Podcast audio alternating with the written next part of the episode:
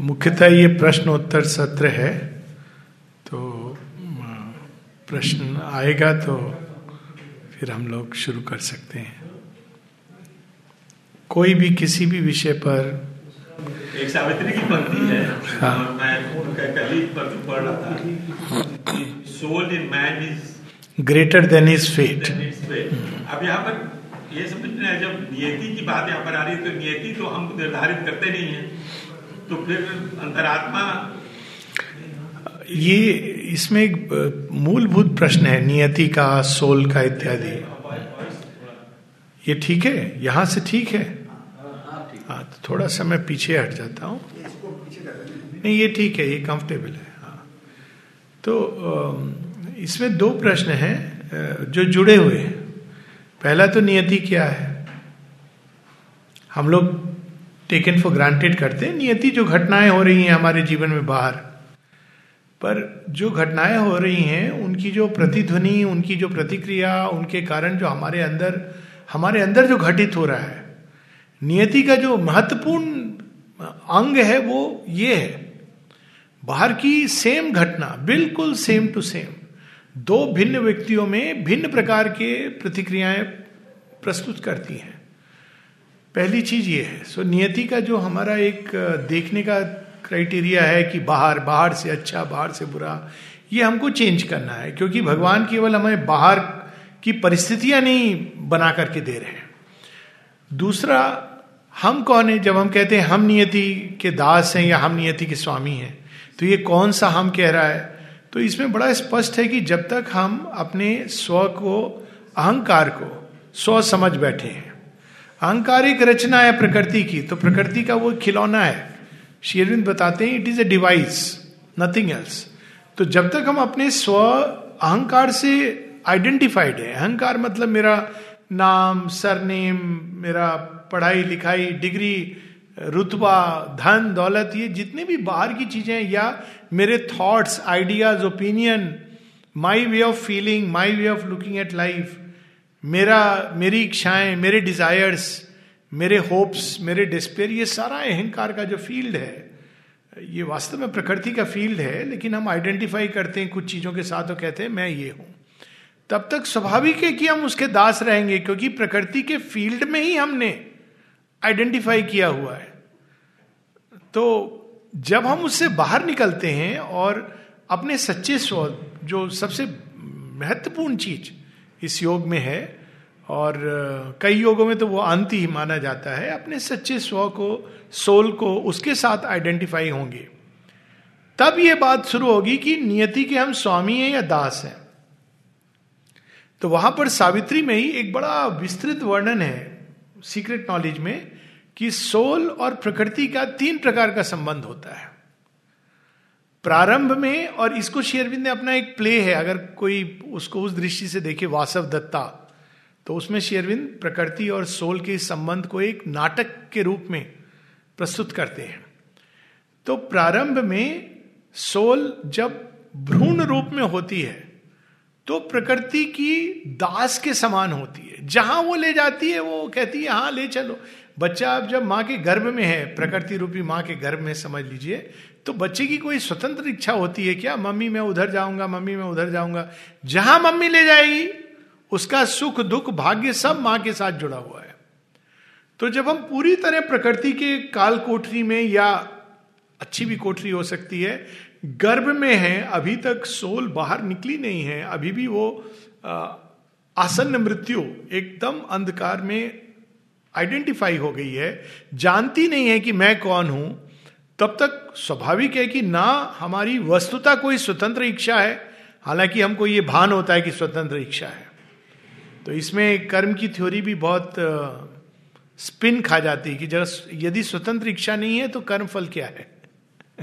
तो खैर, ये स्पष्ट है कि स्वतंत्र इच्छा नहीं है, उसका हमको एक एक एहसास होता है। वो भी नेचर की डिवाइस है। उदाहरण ले लीजिए भोजन है, भोजन परोसा जाता है, पूछा जाता है कि आप क्या खाओगे? तो हमको लगता है हम चुनाव कर रहे हैं। वास्तव में हमारे चुनाव का आधार क्या होता है? हमने बचपन से जो खाते रहे हैं, जिस जिस तरफ़ हमारी रुचि है, इसको किसने निर्धारित किया? ये कंडीशनिंग है। हमें ऐसा लगता है कि हम चुनाव कर रहे हैं। लेकिन हम चुनाव नहीं कर रहे हैं, हमसे चुनाव करवाया जा रहा है। तो ये जो प्रारंभिक अवस्था होती है सोल और नेचर की, जो एक ही सत्य के दो ध्रुव हैं but that is a higher truth पर प्रैक्टिकली इन दोनों में डिस्टिंक्शन किया गया है। तो ये प्रारंभिक अवस्था में वो दास होता है और ये फेट को निर्धारित नहीं करता है। जो प्रकृति थाल में परोस देती है, उसके पास चॉइस नहीं है। वो खाता है। सेकेंड स्टेज आती है जब वो थोड़ा जैसे बच्चा बड़ा होता है, खुद को पहचानने की चेष्टा करता है, मैं कौन हूँ? मैं ये हूँ, मेरे मम्मी पापा ये हैं। तो वो स्टेट आती है साक्षी की। तो पहली है अनीश। अनीश, यानी he is not Isha he is not the lord दूसरा है साक्षी। जब वो समझ रहा है ऑब्ज़र्व कर रहा है, देख रहा है, मैं कौन हूँ, ये प्रकृति क्या है, संसार क्या है, जब उसके अंदर ये प्रश्न उठने लगते हैं और वो देखने लगता है सारे जगत को, समझना चाहता है, उसका स्वामी बनना चाहता है, इत्यादि इत्यादि। ये एक लंबी अवस्था है और इसके बाद जो तीसरा आता है, वो है ईश। ईश का अर्थ है यहाँ पे सोल मास्टर होती है प्रकृति की। अब देखिए फेट क्या होता है? Fate is a play of forces कोई बैठ करके एक एक समय पर कई सारी फोर्सेस एक साथ काम करती हैं और आपका फेट क्या होगा? ये उस प्ले ऑफ़ फोर्सेस का रिजल्टेंट है। जैसे फिजिक्स में होता है, अब आप सोचिए ट्रैफ़िक से गाड़ी जाती है तो स्मूथली हम निकल गए। लेकिन अगर कोई वास्तव में कैलकुलेट कर रहा हो, देख रहा हो तो बड़ा भयावह दृश्य होता है। एक उधर से जा रही है, एक इधर से आ रही है, कहाँ कहाँ से आ रही है? कुछ भी किसी को किसी समय हो सकता है। लेकिन एक रिजल्टेंट होता है जो किसी भी कारण से और आदमी प्राय बसता हुआ निकल आता है। सो so, फेट जिसको हम कहते हैं it is the product of all the complex play of forces physical occult psychological vital mental spiritual ये सारे फोर्सेस एक साथ काम करते हैं। अब सोल इन सब के एक तरह से देखा जाए तो इनके विरुद्ध में नहीं खड़ी है लेकिन उसको एक काम दिया गया है कि इन सबको तुम मास्टर करो। स्वराज, इसी को स्वराज कहा है। तो मास्टर करो मतलब उसको धीरे धीरे धीरे इन प्रकृति की शक्तियों का स्वामी बनना है। कैसे बनेगी? इस प्रकृति बहुत अपार फ़ील्ड है। तो प्रारंभ करें हम अपनी ही प्रकृति के अंदर। हम जिन शक्तियों को, प्रकृति की जिन गतियों को अपने अधिकृत कर लेते हैं, उन गतियों को हम विश्व में अधिकृत करने के योग्य हो जाते हैं। दिस इज़ द सीक्रेट यानी किसी ने अपने फ़िज़िकल नेचर पर मास्टरी की हुई है तो वो फ़िज़िकल फोर्सेस एलिमेंटल एनर्जी जो हैं, उन पर उसका अधिकार फैलने लगेगा। तो शेयरबिंद इसकी बात, स्वराज से साम्राज्य की बात करते हैं, इसी सेंस में। किसी ने अगर अपने अंदर इसका एक उदाहरण है कि क्रोध पे काबू किया हुआ है, योगी करते हैं तो उनके प्रेजेंस में हिश्र पशु भी हिंसक पशु भी शांत हो जाएँगे। क्यों? क्योंकि उन्होंने अपने क्रोध पे काबू किया हुआ है। अब देखिए, बड़ी विचित्र बात है कि आमतौर पर हिंसक पशु अगर आपके सामने आ जाए तो आपकी डेस्टिनी क्या है? आपको काट खाएगा या मार खाएगा? लेकिन अगर आपने अपने अंदर हिंसा वृत्ति पे मास्टरी की हुई है तो हिंसक पशु अगर आएगा तो वो आपके सामने अटैक नहीं करेगा। ये शेरविंद का एक एफोरिज्म है tiger does not attack the yogi तो मास्टरी का तरीका है अपने ही अंदर प्रकृति की सारी शक्तियों का एक एक मेल संयोग करके एक सैंपल हम लोगों को दिया हुआ है। पिंड में ब्रह्मांड है, ये जो हमारी बड़ी पुरानी सेइंग है। अगर हम उस पर मास्टरी कर लें तो हम भाग्य पे मास्टरी कर लेते हैं। तो ये एक प्रोसेस है। और जिस दिन हम ये जान जाते हैं जस्ट जब मास्टरी शुरू करते हैं और फिर पहुँच जाते हैं, उसके बाद भाग्य हमको पीड़ित नहीं करता।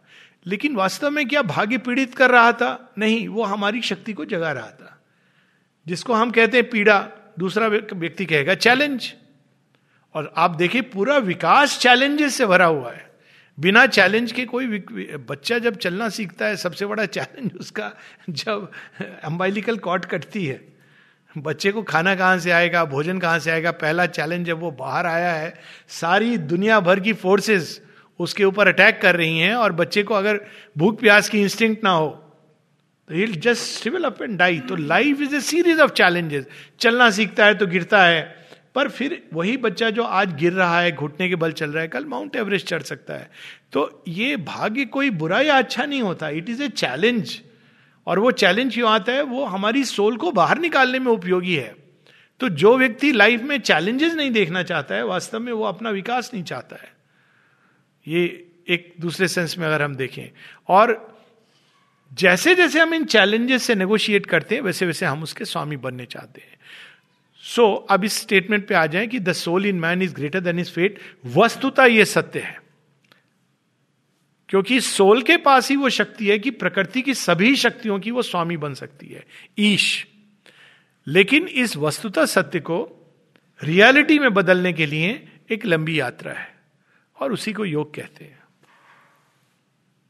दैट इज़ बेसिक आंसर एक समय आता है जब सोल ही चूज़ करती है फेट अब देखिए, ये तो रियल लाइफ में भी स्टोरीज हैं। हम लोग सोचते हैं कि सोल चूज़ करे, क्षमा करे हाँ दो मिनट। सोल चूज़ करेगी तो अपने लिए अच्छा अच्छा सब सोचेगी। लेकिन देखिए, सोल की चॉइसेस कैसी होती हैं? जो आत्मवान होते हैं, उनकी चॉइसेस कभी इस तरह की नहीं होती कि मुझे कंफर्ट जोन चाहिए। देखिए, राम जी ने क्या चुना था? आराम से वो अपने पिता को कह सकते थे। पिता भी कह रहे थे कि, बेटा, अब मैंने वचन दे दिया था, कोई बात नहीं है, गलती से, अब हो गई मेरे से गलती। तू ही राजा बन जा। बाद में उनको ग्लानी होती है, पीड़ा होती है। सारे राज्य के लोग कह रहे हैं कि, आप ही राजा बनो। राम जी आसानी से कह सकते थे कि, भाई, देखिए, पिताजी, आपने तो कहा, लेकिन डेमोक्रेसी की डिमांड है कि मैं राजा बनो। राम जी ऐसा नहीं कहते हैं। क्यों नहीं कहते हैं? क्योंकि वो आत्मवान है। उनको ये पता है कि ये मेरे पिता के मुख से निकली हुई वाणी वास्तव में मेरे मिशन के फुलफिलमेंट के मार्ग में बढ़ने वाला कदम है। यदि मैं सदैव अयोध्या में रहूँगा तो रावण आँख उठा के नहीं देखेगा और दंडकारण्य दंडकारण्य रह जाएगा। तो ये उनका, आप देखिए, जितने भी जितने भी लोगों ने चुनाव किया, अभी तो फ़ेमस अभी गुरु नानक जी की 550वीं प्रकाशोत्सव कर रहे हैं। आप देखिए गुरु गोविंद सिंह और तेग बहादुर क्या चुनाव किया उन्होंने? जब उनके पास कश्मीरी पंडित उस समय के आए और कहा कि मुगल हमको कन्वर्ट कर रहे हैं मार रहे हैं ये कर रहे हैं तो हम क्या करें? तो उन्होंने कहा उनको बोलो केवल एक व्यक्ति को कन्वर्ट कर दें। और तुम लोग स्वीकार कर लोगे कन्वर्ट होना। बोले वो व्यक्ति कौन होगा? कहते हैं उन, उनसे बोलो कि मुझे कन्वर्ट कर दें। तो वो आते हैं वो ट्राई करता है। मुगल सम्राट हर तरह से उनको कन्वर्ट करने के लिए प्रलोभन देता है, भय देता है, बच्चों को चुनवा देता है बड़ी विभत्स कहानी है वो। अंत में स्वयं उनका शीश काट देता है उसी से शीशगंज गुरुद्वारे का नाम पड़ा है। शीश काट देता है। ये कन्वर्ट नहीं होते। लेकिन उसके बाद मुगल साम्राज्य समाप्त हो जाता है। आप देखिए, उन्होंने कोई आसान जीवन नहीं चुना, आत्मवान थे।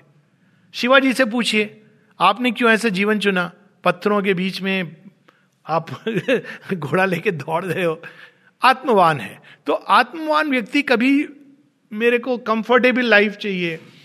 इस सोच के कारण हमने भगवान की मंशा को गलत समझ लिया कि भगवान सुख दे रहे हैं क्योंकि हमने पुण्य किए थे। दुख दे रहे हैं क्योंकि हमने पाप किए थे। तो इस हिसाब से तो सबसे बड़े पापी महाभारत में पांडव थे।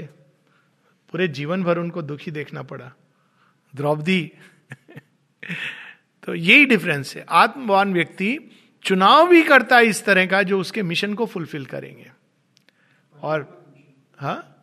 मिशन परमात्मा का परमात्मा का है लेकिन प्रत्येक सोल में एम्बेडेड होता है उसका अपना मिशन वो परमात्मा का कौन सा कार्य करेगी?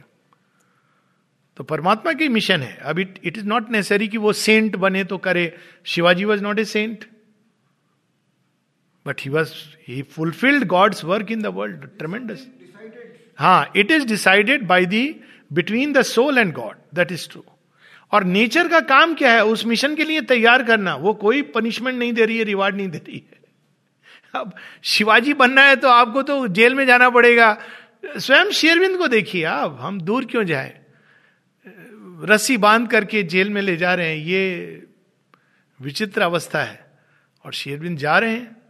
तो जो लोग आत्मवान होते हैं, ये जो कहा जाता है soul in man is greater than his fate तो वो जब चुनते भी हैं अपने भाग्य को तो कोई ज़रूरी नहीं कि वो एक कंफर्टेबल लाइफ चुने। वो ईगो चुनती है।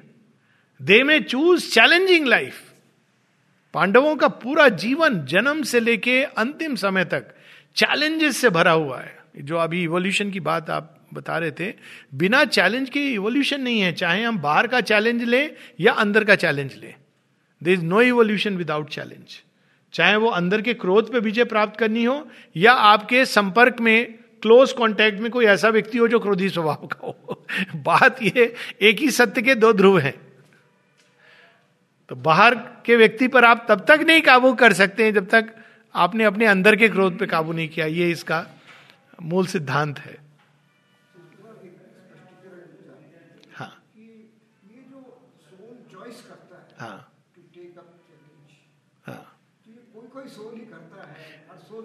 क्योंकि अधिकतर आसन्न मृत्यु अवस्था में रहते हैं। यानी वो नेचर के दास, जो पहली स्टेज है। तो वो अभी पोषित हो रही हैं, अभी वो तैयार हो रही हैं।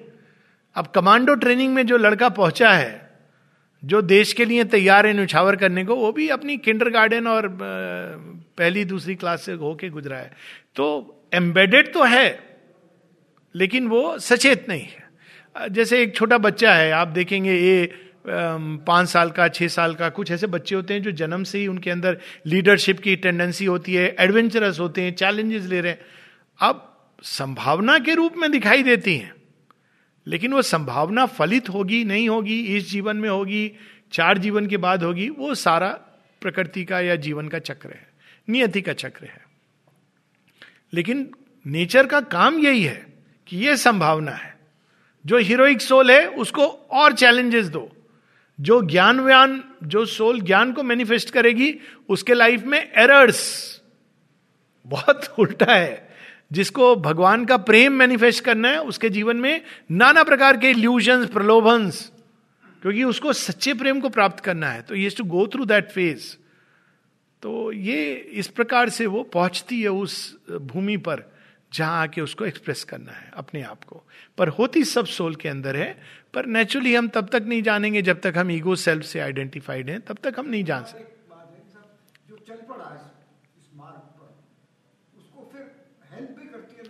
ट्रेमेंडस हेल्प नेचर नहीं उसको तो नेचर के परे जहाँ से नेचर जन्मी है उसको तो फिर परमा माँ की शक्ति हेल्प कर रही है। ऑलरेडी वो इस स्टेज में पहुँच गया है जहाँ वो हाई स्कूल क्लियर कर रहा है जो इनफैक्ट किसी भी योग में यदि मनुष्य के अंदर अभिप्सा जाग गई है तो काफ़ी आगे चली गई है गाड़ी। इट इज़ ए साइन नहीं तो वो अधिकांश मनुष्य को कहा योग, ये योग तो छोड़ दीजिए। को, कौन इंटरेस्टेड है योग में beyond doing some physical exercises so अधिकांश व्यक्ति तो उस अवस्था में है। लेकिन वे भी धीरे धीरे धीरे धीरे उसी दिशा में जा रहे हैं। ये वेदांत का दर्शन है। सब उसी दिशा में जा रहे हैं। आज नहीं तो कल। जो आज यहाँ पहुँचा है, वो कल वहाँ था। और जो आज यहाँ है, कल वहाँ होगा। इसीलिए बड़े सुंदर ढंग से इंग्लिश में कहा गया एक प्रभाव में every saint has a past every sinner has a future ये वेदांत है। एवरीबडी इज़ गोइंग फॉरवर्ड क्योंकि सबके अंदर एक डिवाइन नेचर है। लेकिन वो कवर्ड है। अब किसी के ऊपर बहुत धूल पड़ी है, किसी के, अब माने बहुत धूल यानी पूरा तामसिक अवस्था में है और किसी की धूल बहुत कम हो गई है सात्विक अवस्था में है थोड़ा बहुत इधर उधर प्रकाश दिखाई देने लगा है। दिस द डिफरेंस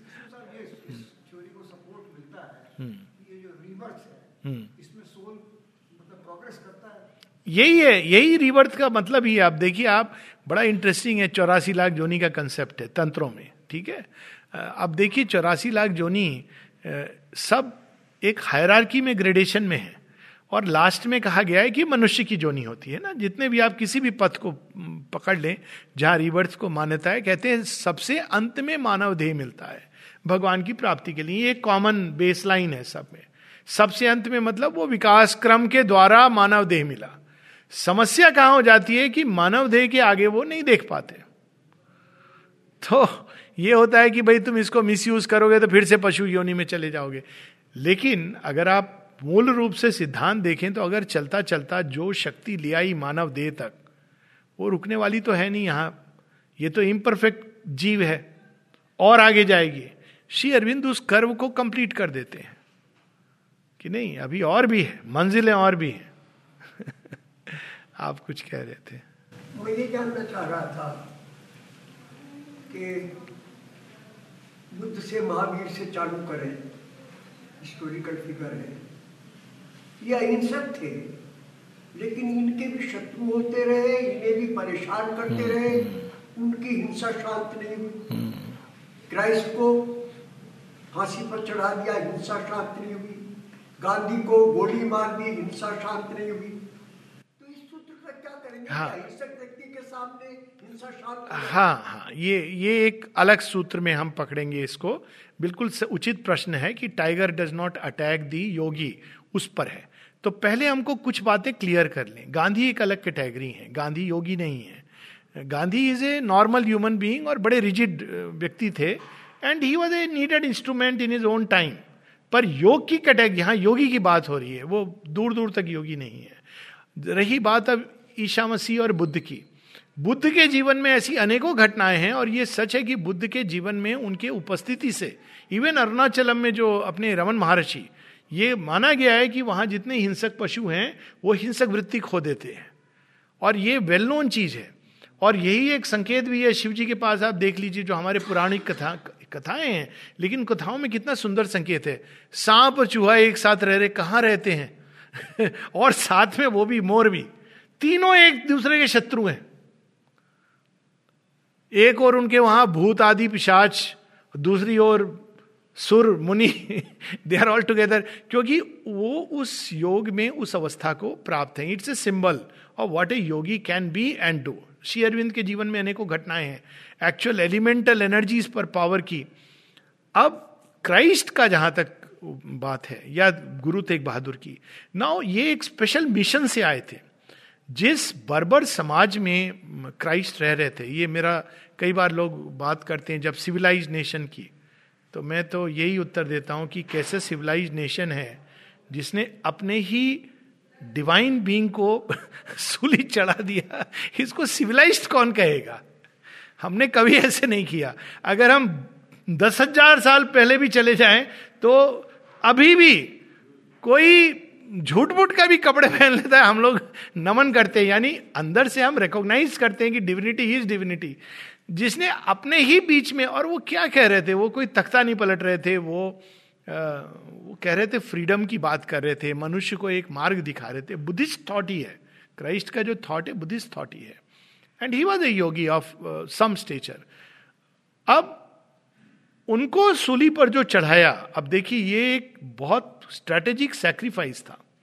जैसे अभिमन्यु ये एक अलग श्रेणी में आते हैं एक स्ट्रेटेजिक सेक्रीफाइस था। शेयरबिंद इसके बारे में लिखते हैं, कहते हैं, संसार में चार सबसे महत्वपूर्ण घटनाएँ हुई हैं। तो उसे बताते हैं, एक सीज ऑफ़ ट्रॉय जो ट्रोजन वार हुआ और उसके कारण संसार में, ग्रीस के उसमें एरिया में वो यूनाइट हुए, उनके अंदर सौंदर्य बोध, ये सब जागा। नहीं तो वारिंग ट्राइब्स थी, मारते काटते रहते थे एक को। दूसरा कहते हैं क्राइस्ट का क्रूसिफिक्शन और कहते हैं Christ from his cross humanized Europe उस बर्बर सभ्यता में अचानक। और ये सच है, आप देखिए क्राइस्ट के पहले की रोमन एम्पायर मतलब ग्लेडिएटर्स, जब उनकी इतिहास पढ़ते हैं तो लगता है ये मनुष्य हैं, पशु अच्छे हैं। लेकिन उनके अंदर धीरे धीरे आज की तारीख में भी they talk about compassion inquisition का एक पीरियड आया था उनका, बड़ा भयानक, पर अगर वो तेरहवीं शताब्दी, अगर आप उस पीरियड से आगे बढ़े तो कम से कम एक वेस्ट में हिपोक्रेसी सही, लेकिन एक कंपैशन की बात वो करते हैं। लेकिन, फिर तीसरी घटना बताते हैं the Shri Krishna's exile from Vrindavan जिसके कारण धरती के अंदर भक्ति की धाराएँ बही। और चौथा the colloquy on the battlefield of Kurukshetra which will yet liberate humanity so Christ का, अभिमन्यु का, इनका जो जीवन है ऑफकोर्स दोनों अलग कैटेगरी हैं। Abhimanyu is not a yogi Christ is a yogi या तेग बहादुर है जिनकी सेक्रीफाइस है। ये स्ट्रेटेजिक डिवाइन सेक्रीफाइस है। इनका मिशन ही था ताकि ये उस क्रूर, बर्बर समाज के अंदर, चाहे वो बिल्कुल हिंसक से एकदम साधु संत नहीं बने, लेकिन उनके अंदर उसके कारण जो आंदोलन आया, कहीं ना कहीं उनके सब कुछ अंदर से झकोड़ दिया गया। बिल्कुल जैसे अभिमन्यु के बात, क्योंकि ये अभिमन्यु के दृष्टांत से हम लोग परिचित हैं। कि अभिमन्यु की मृत्यु ने पूरे युद्ध का तख्ता पलट दिया। दोनों तरफ़ के योद्धाओं के अंदर कुछ आत्मंथन हुआ कि ये क्या कर डाला हमने। देखा जाए, इतने बड़े बड़े योद्धा, द्रोण, भीष्म ऑल इनडिफिटेबल एक बच्चे को, सत्रह साल के बच्चे को इस तरह से मार दिया Karna they all felt very bad और उनका जो युद्ध का जो उत्साह है और जो ऊर्जा थी, वो कम हो गई because they themselves were plagued with guilt Christ के साथ भी ऐसे ही कुछ हुआ। सो डेफिनेटली क्राइस्ट के पहले और क्राइस्ट के बाद वेस्टर्न वर्ल्ड को अगर हम देखें तो निश्चित रूप से उसमें अंतर है। हाँ ये ज़रूर है कि सब सबके दांत नहीं टूटे देखने से भयानक है पर वो जो वृत्ति है वो कम हुई है।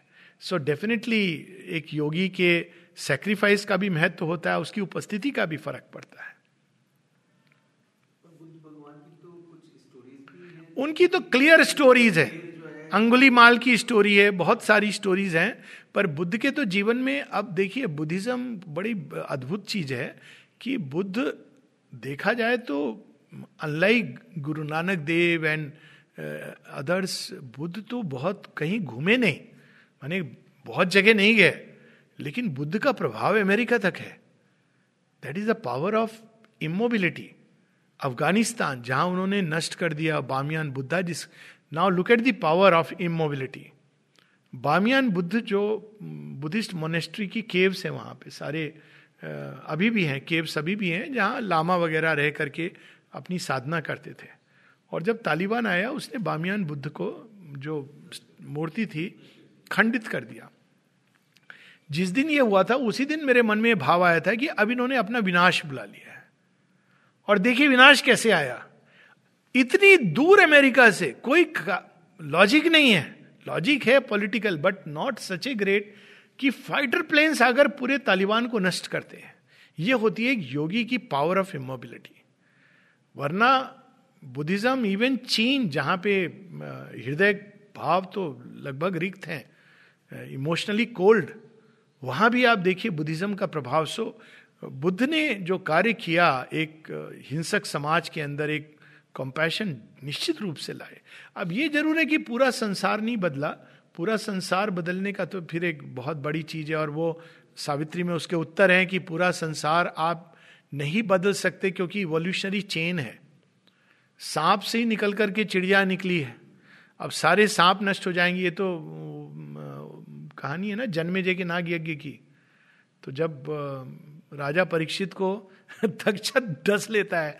तो उनका बेटा फ्यूरियस होके कहता है, मैं सब तक्षकों को, सब नागों को नष्ट कर दूँगा। तो नाग यज्ञ करता है। तो जब नाग यज्ञ करता है और सारे नाग आने लगते हैं तो gods have to intervene and stop the yajna अब देखिए, अब नाग तो सारे भयानक क्रीचर्स हैं। क्या प्रॉब्लम है उनको नष्ट करने में? लेकिन वो चेन है। नाग नष्ट हो गए तो चूहे बढ़ जाएँगे। आपका खेत नष्ट कर देंगे, धान नष्ट कर देंगे। तो वो एक अलग चीज़ है कि सारे संसार में सबकी हिंसक वृत्तियाँ नहीं समाप्त होंगी, क्योंकि वो एक इवोल्यूशन का हिस्सा है।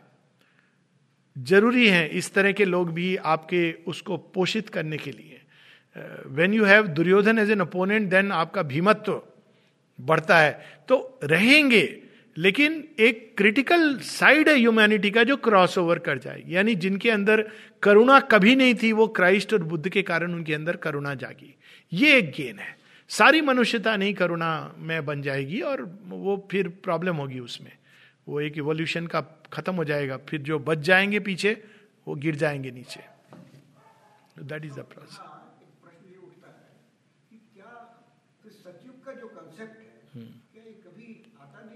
नहीं, बिल्कुल आता है। मैं तो मैं तो अगर देखूँ तो चालीस साल के अंदर जो मैं अंतर देख रहा हूँ देखिए, आ रहा है। ये प्रॉब्लम क्या है कि ये गणना जो हमारे पुराणों में सतयुग की गणना की गई, वो गणना अलग अलग आधार पे की जाती है। आपने मनवंतर को कितना बना दिया, कितने साल, ये एक डिबेटेबल पॉइंट है। लेकिन अगर आप देखें, वास्तव में सौ वर्ष पूर्व और मैं तो अपनी लाइफ टाइम में तो बहुत उम्र नहीं हुई 59 तो एयरफोर्स के जीवन में जो था मैं और अभी देखूँ, बहुत अंतर है। और आज के समय में एक जो बड़ी चीज़ है, सतयुग तो है कि आपका झूठ छिप नहीं सकता। आप कितने कवर डालोगे वो एक्सपोज होगा और आप खुद एक्सपोज करोगे। ये एक और चीज़ हो रही है, अभी सारे लोग पूछते हैं सी एनआरसी वगैरह सेट खुद ही को एक्सपोज कर मतलब आप खुद दिखा रहे हो कि हम कौन हैं, क्या हैं हाँ हमारी मानसिकता क्या है, हम क्या चाहते हैं। आप कोई जर्नलिस्ट, आपको केवल फैक्ट्स देखने हैं। कुछ नहीं करना है, कोई इंटरप्रिटेशन नहीं फैक्ट्स देखने हैं। कि, यानी एक देखा जाए तो बहुत बड़ी मूर्खता जैसी चीज़ है कि कौन हो सकता है जो सीए और एनआरसी को ऑब्जेक्ट करे। Who who is the insane person जिसको डर है। सीधी बात है, जिसको डर है कि भाई हम हम पर गाज गिरने वाली है। अब डर किसको होगा जो छिप के इलीगली इधर उधर से? अब you are exposing yourself this this is the interesting part कि आज के समय में कोई चीज़ छिपी नहीं रह सकती। यानी ये क्या युग है? ये सत्य का युग है। सतयुग और क्या है? चालीस साल पहले, पचास साल पहले अब लोगों के कुकर्म सामने आ रहे हैं। इवन वे लोग जिनको हम बहुत महान मानते थे। उस समय तो किसी को नहीं पता था, कोई बोल नहीं सकता था। जिनको पता है, पता था, जब इनकी डेथ हुई थी श्यामा कौन थी अपने? श्यामा प्रसाद मुखर्जी हाँ जब उनकी कश्मीर में डेथ हुई थी। नाउ पीपल टॉक अबाउट कि शायद ये कुछ गड़बड़ हुआ था। माता जी को जब पता चला था माता जी ने कहा ही हैज़ बीन एसेसिनेटेड माँ को कैसे मालूम पड़ा? She was not in connection with any political thing माँ कहती है there was one man who could have led India लेकिन एंड देन मदर एक्सप्लेन जो यहाँ पर यूनिवर्सिटी इनोग्रेशन में आया था but they assassinated him so लेकिन किसी जर्नलिस्ट कोई बात दब गई थी, बीमार हो गए थे, मर गए। अभी आप, आज ये सारे घड़े मुर्दे सामने आ रहे हैं। तो ये सत्य का युग है, इसी को सतयुग कहते हैं। पहले क्लियरिंग होगी, सतयुग के दो भाग होते हैं। एक भाग होता है जब शिव तांडव होता है, सब टूटता है, बिखरता है, निकलता है अंदर से। और दूसरा भाग होता है जिसमें लास्य होता है जब नई नई सृष्टि की रचना होती है। तो क्लियरिंग तो साफ़ दिख रही है। चाहे आप अमेरिका के प्रेसिडेंट हो, अभी चल रहा है, ट्रंप का इम्पीचमेंट चल रहा है, बिल क्लिंटन ये जो कंसेप्ट था कि हाई एंड माइटी वो चला गया है। ट्रूथ कब किसको लुढ़का देगा ये मालूम नहीं है।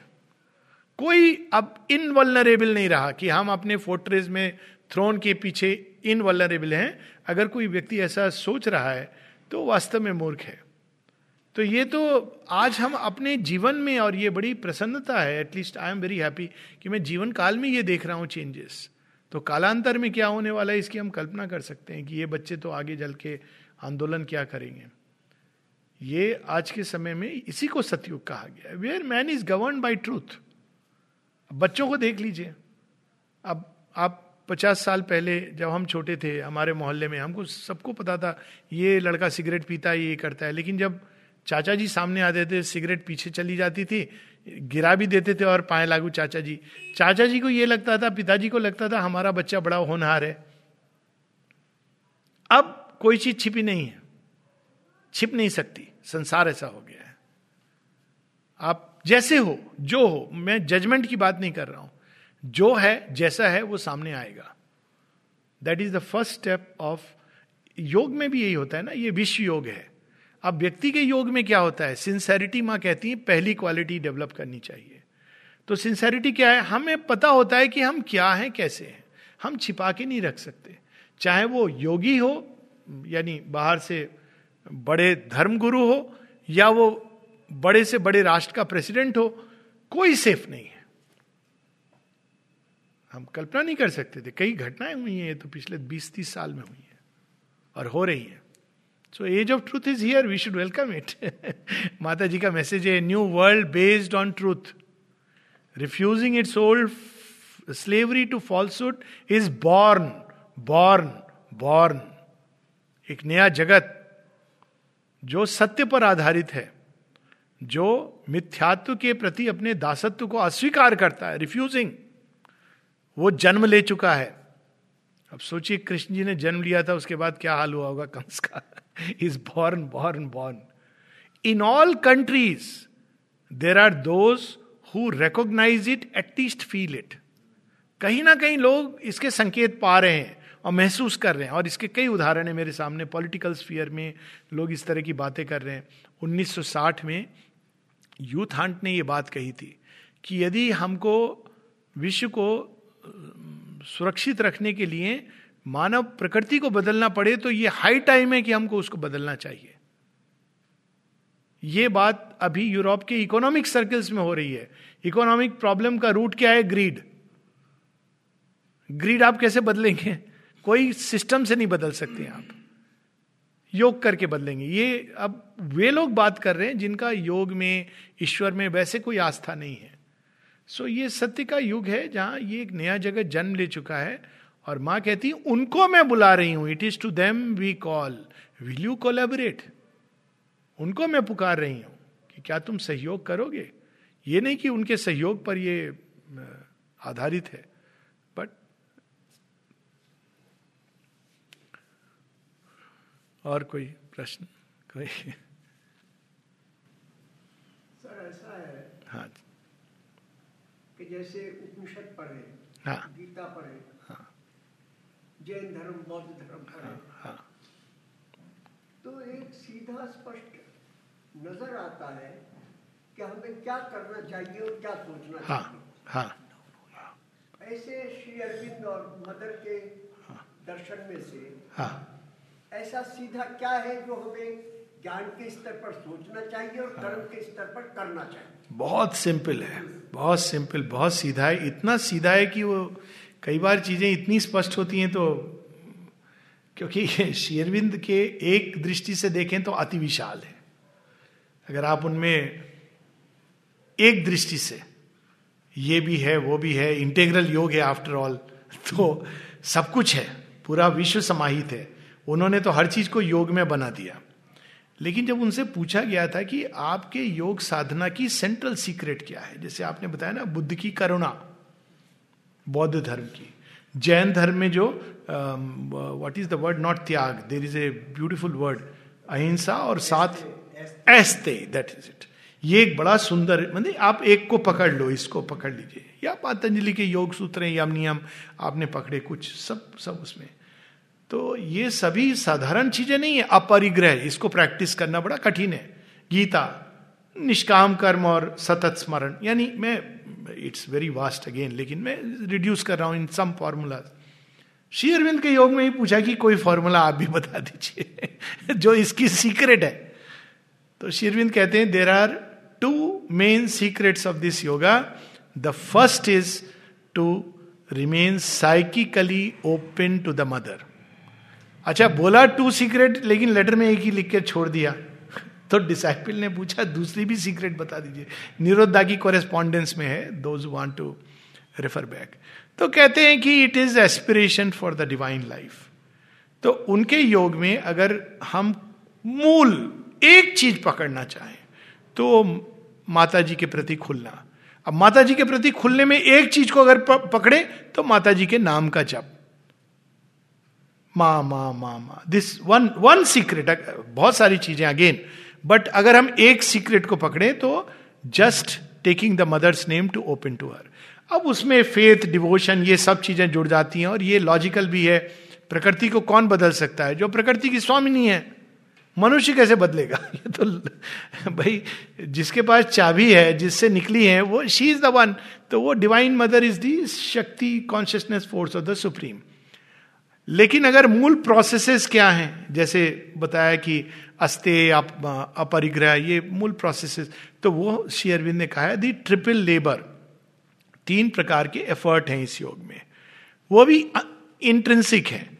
एस्पिरेशन अभिप्सा रिजेक्शन उन चीज़ों का त्याग जो हमारी अभिप्सा के मार्ग में बाधक है। इसको हम सिंसेरिटी वर्ड भी यूज़ कर सकते हैं। तीसरा सरेंडर समर्पण। और उसको फिर उन्होंने विस्तार से समझाया है। तो यही करना है इस योग में। और वो उसके लिए कोई नियत ना समय है, ना कोई स्थान है। आप ये तो चलते रहना है। अब गाड़ी में जा रहे हैं, जहाँ हैं, बैठे हैं, खाना खा रहे हैं, नहा रहे हैं। माता जी का नाम लेना, अभिप्सा करना, हे माँ, ये संसार सुंदर हो। अब अब देखें अगर उपनिषदों की भाषा में तो उपनिषदों की योग में भी ये अभिप्सा बड़ी प्रबल है। असदो माँ सदगम या हम जितने भी अगर हम मंत्रों को पढ़े, उन उपनिषद के मंत्र जो वेदों से ही निकले हैं वास्तव में तो वो वास्तव में क्या अभिप्सा कर रहे हैं ऋषि? यही सत्य को बता रहे हैं। Aspiration for a divine life हमें ईगो से हटा करके ईश से जोड़ रहे हैं। ईशावास्यम इदम सर्वम यद किंच जगत्याम जगत। अब बहुत बड़ा मंत्र है, सूक्त है। See the divine in all things and everywhere Aurobindo will say that see the divine in all things and everywhere अब उसमें ये समस्या होती है कि फिर हम विषाक्त विषैले सांप के साथ क्या, कैसे व्यवहार करें? तो वो बताते हैं कि divine in the manifestation and the divine in the essence इन दोनों का अंतर पता होना चाहिए। ईश उपनिषद में इसको एक मूल मूल सूत्र के रूप में दे दिया। विद्यांच अविद्यांच यस्त द्वेदो भयम सहा।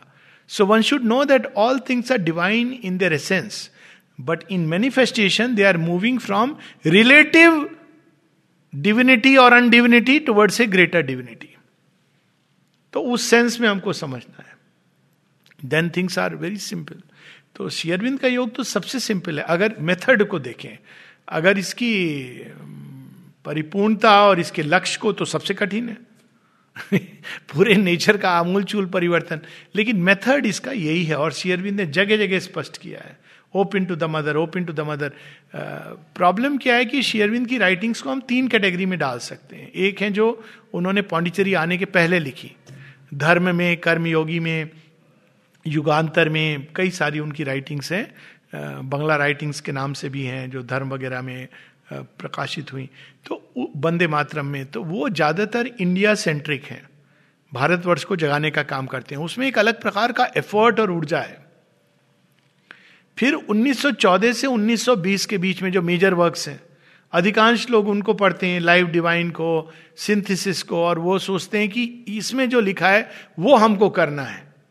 लेकिन हम भूल जाते हैं कि 1921 में जब उन्होंने ये सारी मेजर राइटिंग्स समाप्त कर दी थी माता जी उसके ठीक एक वर्ष या नौ महीने पूर्व आई थी, और उन्होंने उस समय तक आश्रम का या संसार का या लोगों का कार्यभार नहीं संभाला था।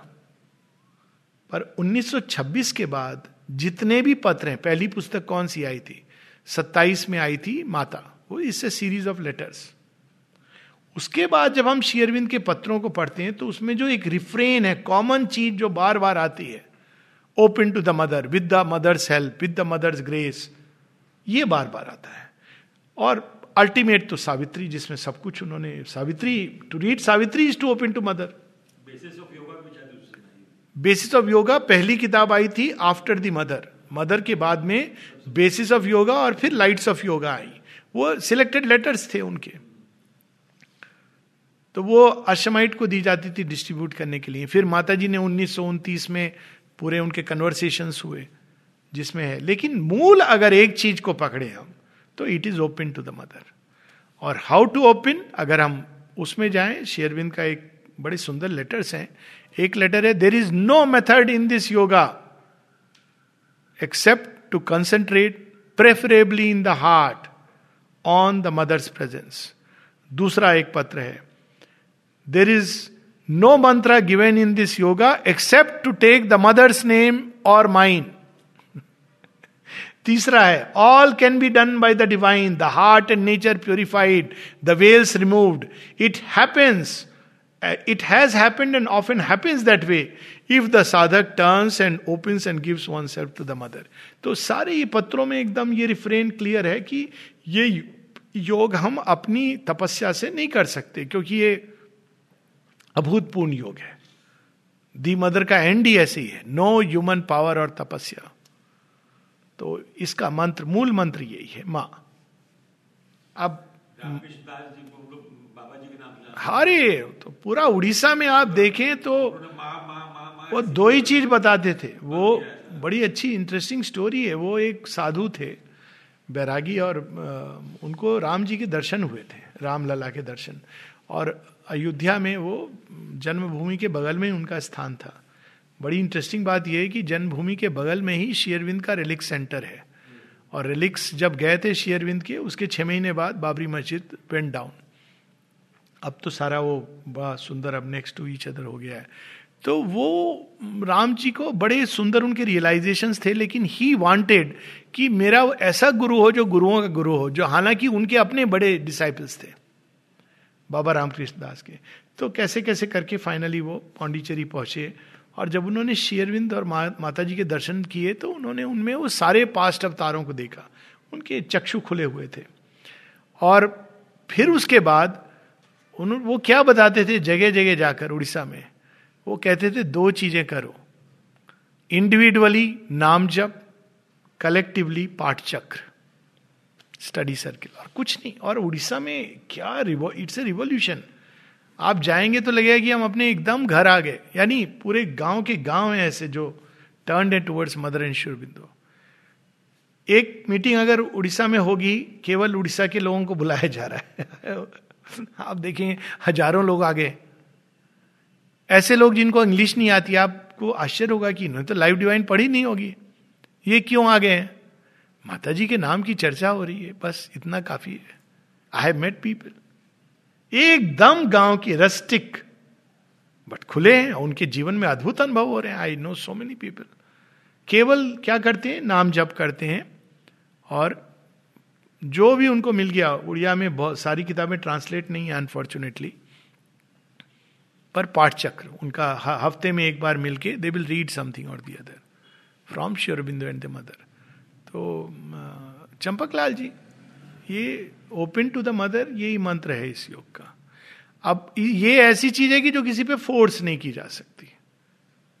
वो कब होगा, कैसे होगा, ये उनकी समस्या है. चलते रहना चाहिए। एक टाइम आता है जब बस लगता है यही है सब कुछ। उसके बाद सब समाप्त हो जाता है। स्ट्रगल समाप्त हो जाती है।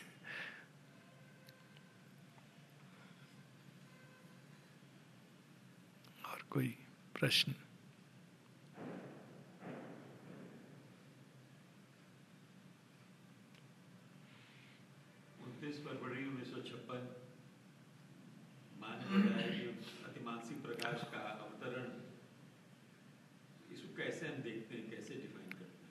मैनिफेस्टेशन बताया उन्होंने हाँ हाँ। इस पर वैसे एक पूरी टॉक है और पे मैं संक्षेप करने के लिए बोल रहा हूँ। पूरी 29 फरवरी 1956 को क्या हुआ था? मैं उसका लिंक भी भेज दूँगा। उसमें पूरे विस्तार से कई बिंदुओं को टच किया गया है। लेकिन मूल चीज़ से यह है कि जैसे कभी समझिए जब पशु थे जंगलों में मन प्रकट हुआ। ये प्रकटन है। ये मोर देन अवतरण। अवतरण तब हुआ जब शेयरविंद ने शरीर त्याग किया। तो उस उस समय पहली बार अतिमानस सत्य एकदम जड़ तत्व में चला गया और 111 घंटे लगभग रहा। और 29 फरवरी को माने कहा मैनिफेस्टेशन क्योंकि वो अवतरित तो हो चुका था, लेकिन मैनिफेस्ट करना उसने प्रारंभ किया और वो बताती हैं कि how that golden light came down और आके वो निश्चेतना में गई और पूरा।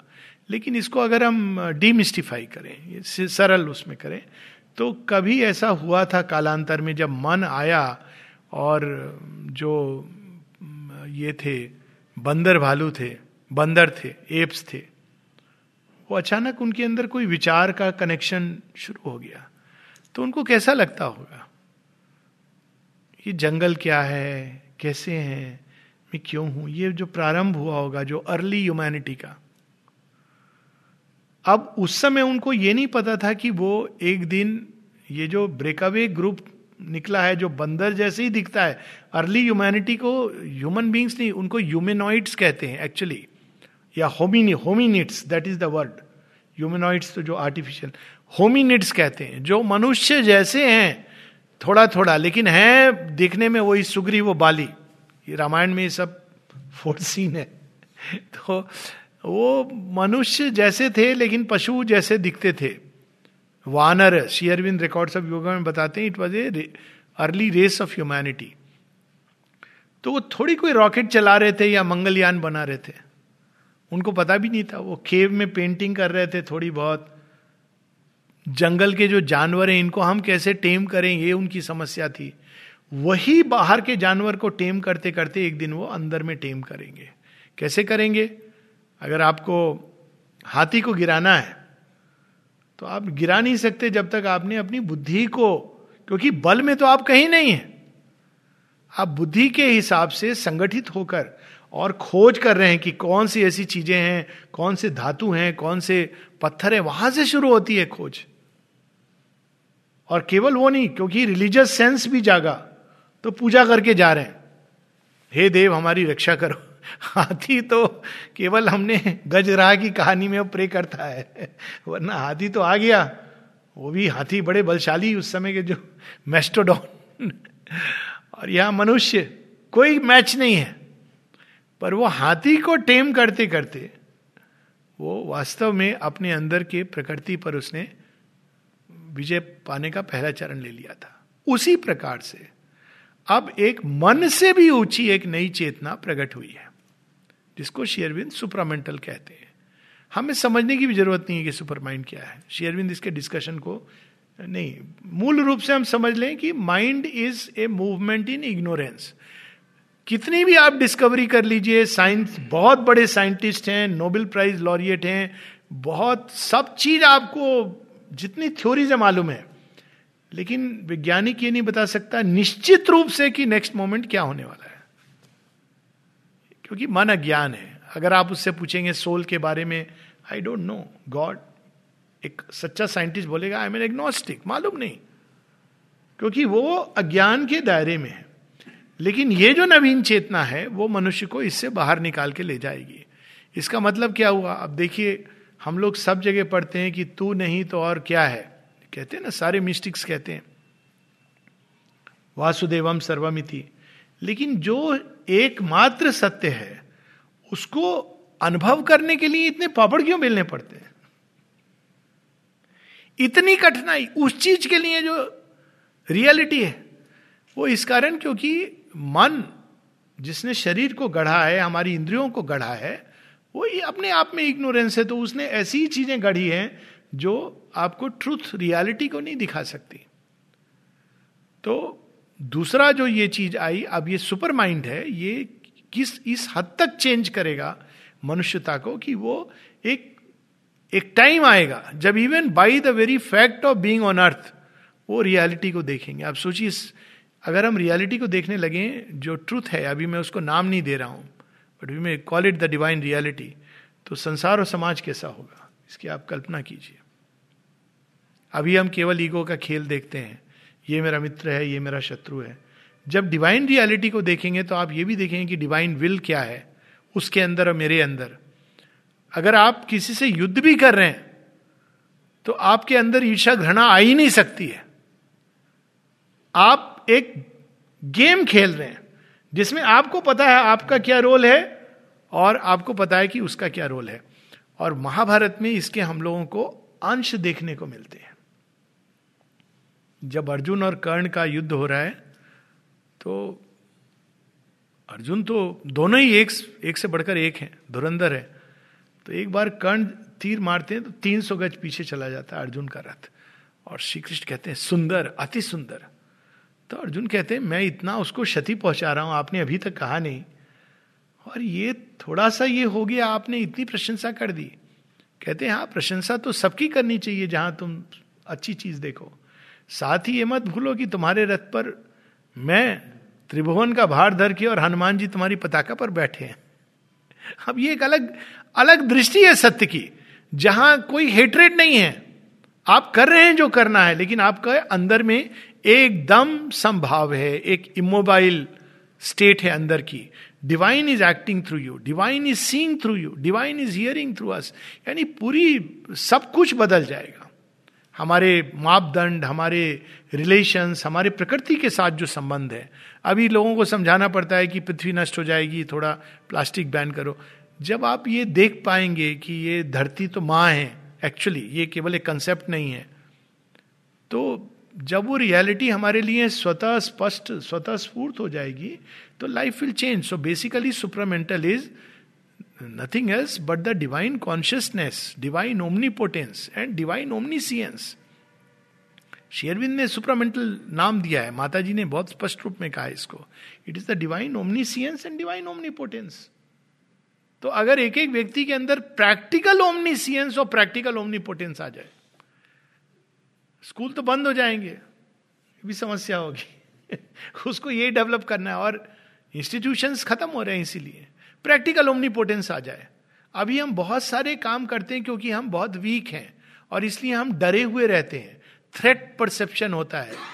कितना डर से मनुष्य भरा हुआ है। हम कई बार इसको नोटिस भी नहीं करते क्योंकि ये हम श्वास ले रहे हैं उस भय में। Practical omnipotence there is no fear आप सोचिए, क्या होगा फिर उसकी जगह? डिलाइट आदमी प्रेम तक करने से डरता है। और उसमें क्या चीज़ें मिक्स हो जाती हैं? ईर्षा कंपटीशन मेरा, तेरा। जब अंदर में वो डिविनिटी का आनंद है तो आप then we will experience true love तो पूरी जीवन हर हर दिशा में बदल जाएगा। ये एक एक छोटा सा वो है, पर विस्तार से एज आई सेट वो पूरी एक टॉक है इस पर। और हर बार ये चार वर्षों में it is increasing bound to increase इस साल वैसे और भी एक विशेष वर्ष है चूँकि वर्ष की बात हुई। और मुझे लगता है कि उसका महत्व सुप्रामेंटल डिसेंट मैनिफेस्टेशन से ज़्यादा है। वो है कि माता जी के परमानेंट भारत आगमन के सौ वर्ष पूरे हो रहे हैं। 2014 में सौ वर्ष हुए थे माता जी के भारत आगमन पहली बार को। And India changed in a massive way now it is 2020 mother's पर final arrival and permanent arrival उसके बाद माँ गई नहीं कहीं। तो बहुत सारी हम चीज़ें देखेंगे संसार में। इसका अर्थ ये हुआ माता जी के परमानेंट अराइवल का कि शक्ति का केंद्र भारत की ओर शिफ्ट हो जाएगा। That is what it means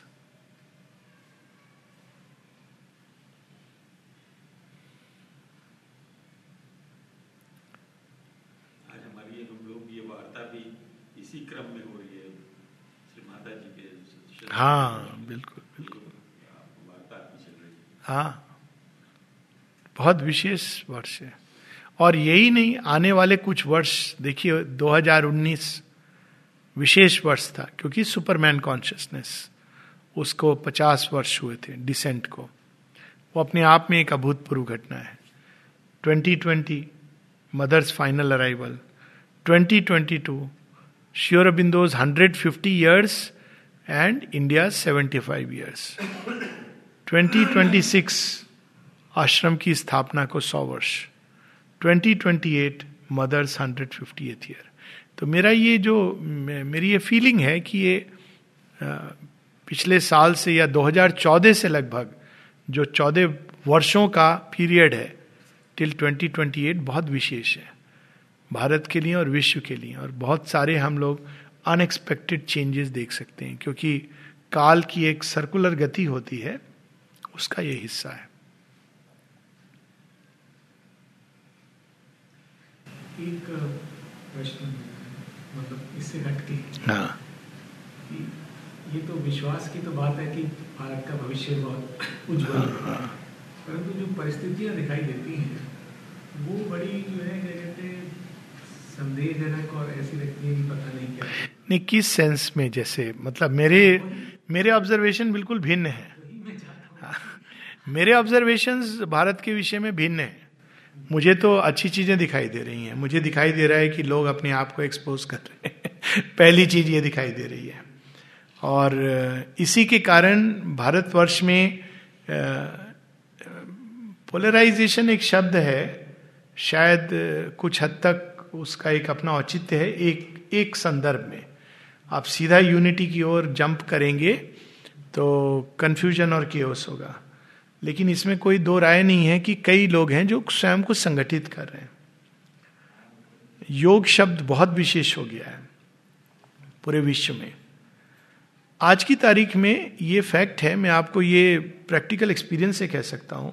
I am sure कई लोगों का एक्सपीरियंस रहा होगा कि मैं तो 2000 साल से प्राय हर साल प्राय नहीं every year I have travelled abroad लेकिन पिछले दो तीन सालों में मैं एक अंतर देख रहा हूँ कि अगर आपके पास भारतीय पासपोर्ट है तो एक्चुअली उसका महत्व है। ये मैंने प्रैक्टिकली देखा है। इवन इस हद तक कि एक समय एक प्रकार की रेशियल प्रोफाइलिंग होती थी, उसमें एशियंस सारे एक साथ होते थे। ये सब आई हैव एक्सपीरियंस्ड इट और अभी जब आप कहते हैं कि आप इंडियन हैं तो उसका एक अलग सेंस होता है पूरे विश्व के अंदर। और इकोनॉमिक्स के फ्रंट में थोड़ा जो अभी, लेकिन ये तो पूरे विश्व में चल रहा है, ये केवल भारत में नहीं चल रहा है, जो इकोनॉमी और वो एक कई कारण है उसके सिंपल कारण नहीं है उसको एनालाइज करना। परंतु अगर हम बाकी फ्रंट पे देखें करप्शन के फ्रंट पे आई रिमेम्बर जब मैंने पहली, मैं तो प्रैक्टिकल उदाहरण not going by this report और दैट रिपोर्ट हालाँकि दोनों तरफ़ से आपको मिलेंगी। जब मैंने ड्राइविंग लाइसेंस जब अप्लाई किया था, सब कुछ होते हुए आपको कितना व्यर्थ की चीज़ें करनी होती है। तो इस बार मुझे रीअप्लाई करना था रिन्यूअल तो मैं अपने पुराने समय के हिसाब से अच्छा जाना होगा, क्या करना होगा ट्रैवल एजेंट को पकड़ूं तो मैंने किसी से पूछा, बोले, बहुत सिंपल है, आप आइए। पाँच मिनट कंप्यूटर पे बैठा everything was done licence came to my house ये मैंने नहीं सुना था। और दूसरा जो एक क्षेत्र जहाँ करप्शन रैम्पेंट था, मैं ये नहीं कहता हूँ कि सब जगह चला गया है, लेकिन वो दिशा है वो वो है भू माफिया के केस में।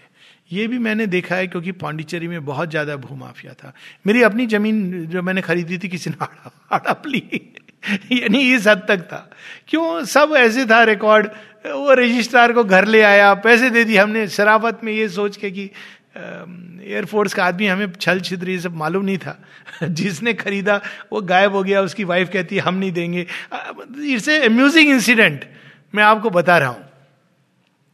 अब अब आप नहीं कर सकते हैं कुछ। क्यों? सारे रिकॉर्ड्स आपके डिजिटल हैं। आप जाइए वहाँ पे सब कुछ ट्रांसपेरेंट है। क्यों? क्योंकि डिजिटल है। तो आ, कई चीज़ें हुई हैं जो बहुत अच्छी हुई। टेररिज्म के इंसिडेंट आप देखिए, पिछले आफ्टर पुलवामा यू सी तो नेशनल सिक्योरिटी लेवल पे बहुत अच्छा स्कोर है। और मैं तो मेरा तो ये मानना है कि अगर करप्शन भी आपका कम हो रहा है तो ये बहुत बड़ी चीज़ है। हम लोग पीड़ित थे उससे। और उसको कम करने का जो ज़रिया चुना है, वो बहुत सही है। It is not just about reinforcing law it is about creating mechanism कि आपका कम हो जाएगा। आप चीज़ों को कंप्यूटराइज कीजिए डिजिटल कीजिए सारे records your computer will your corruption will come down by eighty percent West में यही हुआ है।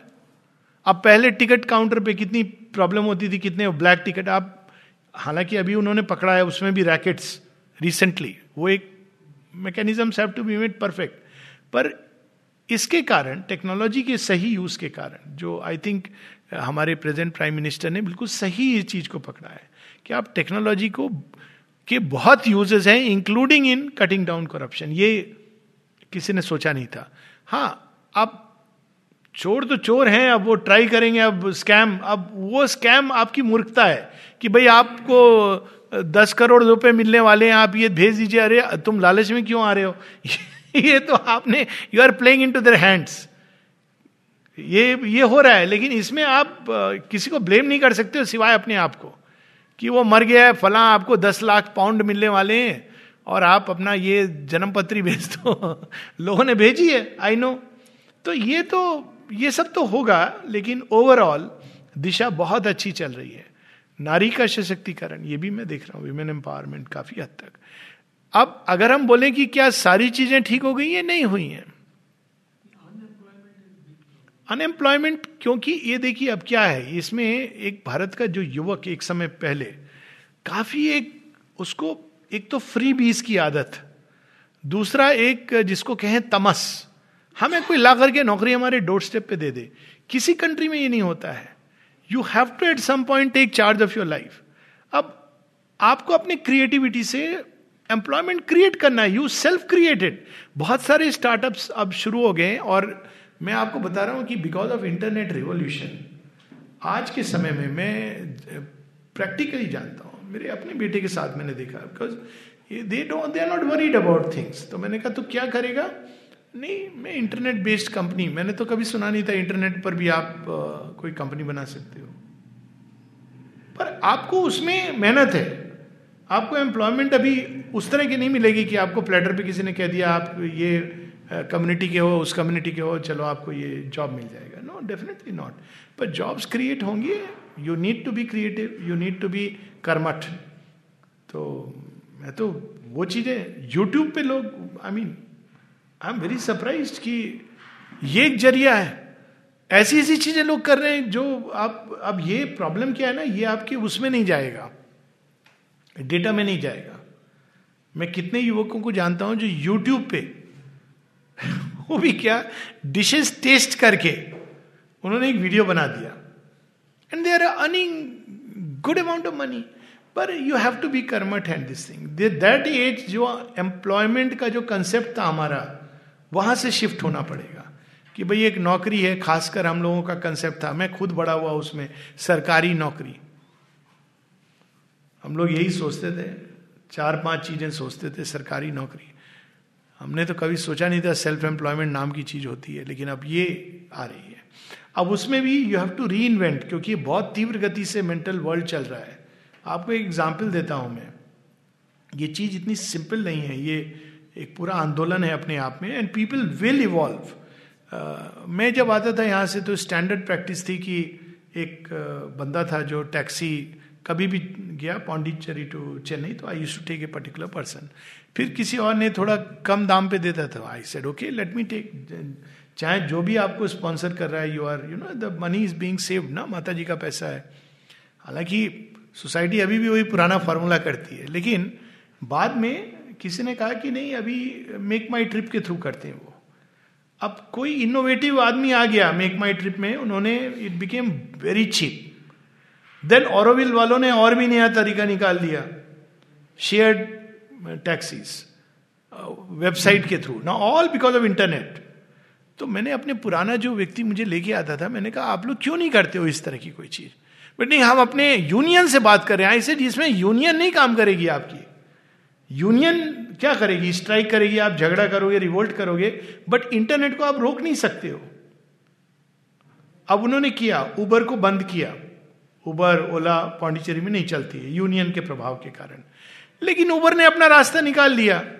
अब वो लिखते नहीं है Uber that's all Uber comes in Pondicherry so because it's a competition अब हम लोग कह सकते हैं वो डिबेट हो सकता है कि कैपिटलिज्म की तरफ़ हम जा रहे हैं और वेल uh, हम लोग सोशलिस्ट भी नहीं थे. फैक्ट है.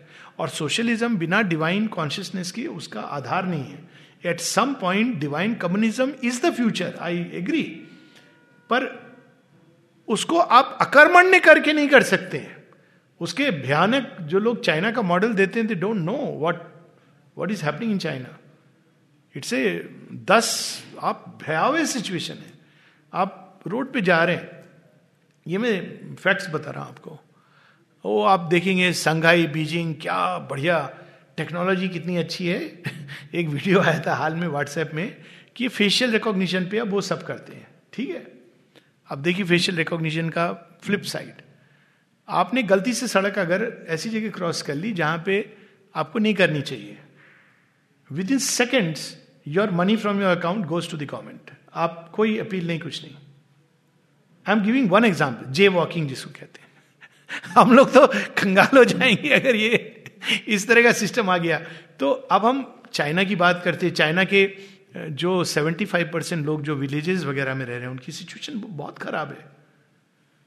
दस, बारह सिटीज़ को डेवलप करना that is not called employment पर उन्होंने किया इस तरह से.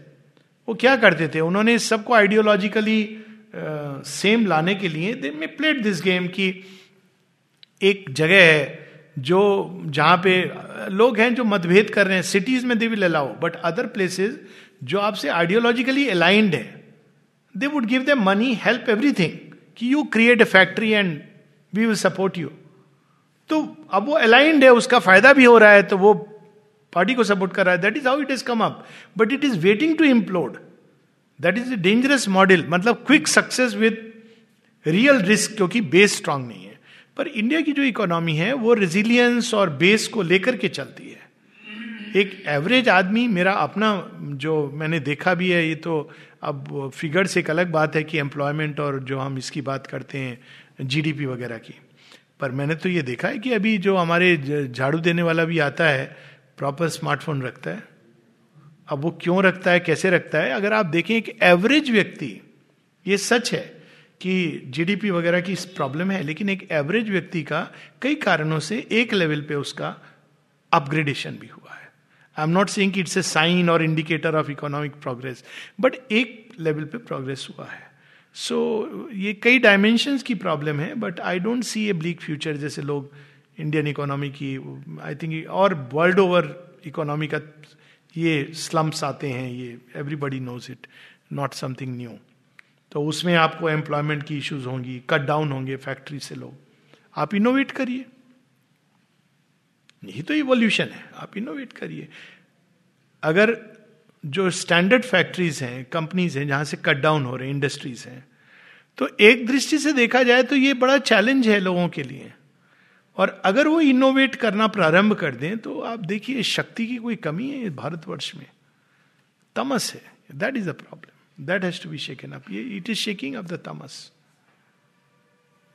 सो आई सी में भी एक एक दृष्टि होती है। मुझे तो पॉजिटिविटी पूरा I am a die hard optimist में भी so don't take me very seriously but I feel कि a willing optimist is always better also because I trust in the grace as you rightly said कि जिसने बनाया है वो ठीक जानता है कैसे ले जाना है और कभी वो अगर झकझोर रहा है और झटका दे रहा है तो ये भी उसकी विजडम है तो ऑफिसर साहब का जो प्रश्न था गीता या उपनिषद में कुछ बातें ऐसे तरीके से बताई गई हैं जो आसानी से समझ में आ जाती हैं और उनको जीवन में हाँ, के प्रयास हाँ, करते हैं। हाँ।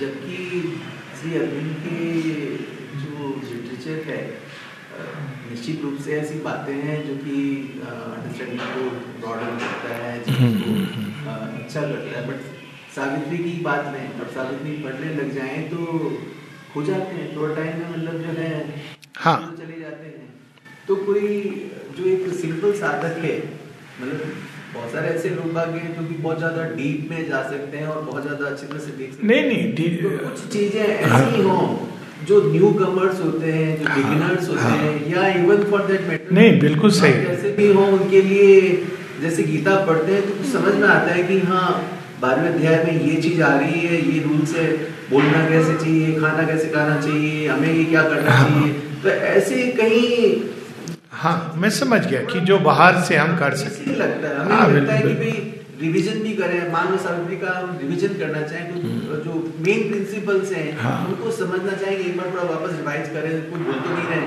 हाँ। अब वो सावित्री पढ़ने की किताब खोल लो तो वो तो सब हाँ, नहीं नहीं आए इसको हम लोग थोड़ा मतलब मन में जिज्ञासा भी है शंका भी बिल्कुल सही वैलिड है वैलिड है।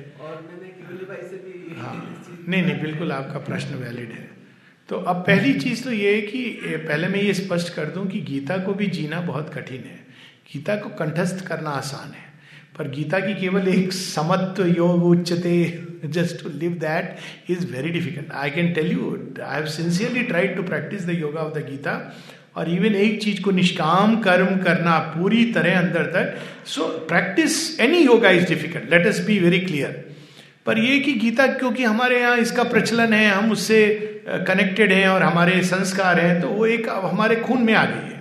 जैसे सावित्री, कालांतर में लोगों के एक स्टोरी तो है हमारे यहाँ, पर लोग सावित्री का आजकल पाठ कर रहे हैं और I don't know whether it's good और बैड मैं ये नहीं कह रहा हूँ, लेकिन कर रहे हैं तो कालांतर में ये होगा कि लोग, चलो जी, सावित्री सप्ताह हो रहा है। ना उस तरह की चीज़ का लाभ है, नुकसान है, दोनों चीज़ें हैं।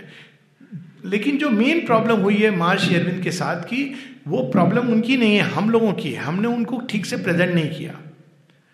तो जहाँ भी आप देखिए, जितने डिस्कशन शेयरविंद के, वहाँ सीधा स्कॉलरली एकेडमिक वो बड़ी बड़ी चीज़ें सुपरामेंटल डिविनाइजेशन ऑफ़ लाइफ अब ये समस्या हम लोग की है। अब हम लोग क्यों नहीं हम लोग मैं मैंने कितने स्पीकर्स को देखा है। अब हम लोग क्यों नहीं कर पाते? क्योंकि हमने स्वयं नहीं पढ़ा है। श्री अरविंद की लेखनी में स्पष्ट है कि क्या करना है। कहीं एम्बिग्यूटी नहीं है। कई ऐसे मैं आपको अभी सिंपल करके बताऊँगा कि एक एवरेज आदमी का डेली रूटीन क्या होना चाहिए। इवन दैट लेकिन हमने पढ़ा नहीं है। इधर से कोई मैगजीन है, उधर से जर्नल है। अब ये चीज़ मेरी कई बार बातचीत हुई है कि आप बोलने के लिए खड़ा कर देते हैं। तो क्या बोल यही लाइव डिवाइन है? लाइव डिवाइन शेयरविंद ने किन के लिए लिखी थी? स्वयं कहते हैं बटन रसल टाइप के लोगों के लिए लिखी थी। उनके माइंड को शांत करने के लिए। तो हम उस कैटेगरी में स्वयं को क्यों डालते हैं? Though it's enjoyable book I have enjoyed it Savitri पे मैं दो मिनट बाद आऊँगा, ये एक विशेष स्क्रिप्चर है। अब बची की क्या करना चाहिए बहुत सरल है। हम एक रूटीन बना सकते हैं। माता जी के, मैं अब आपको निचोड़ बता रहा हूँ, सब जगह से लेकर के इधर उधर से, ताकि जिज्ञासा हमेशा के लिए एक वो हो जाए। सुबह उठ के पहली चीज़ क्या करनी चाहिए? Again I am not quoting all the places आप मान लें इसको। माता जी के कन्वर्सेशन हैं एक्चुअल इंसिडेंट्स है साधक के साथ।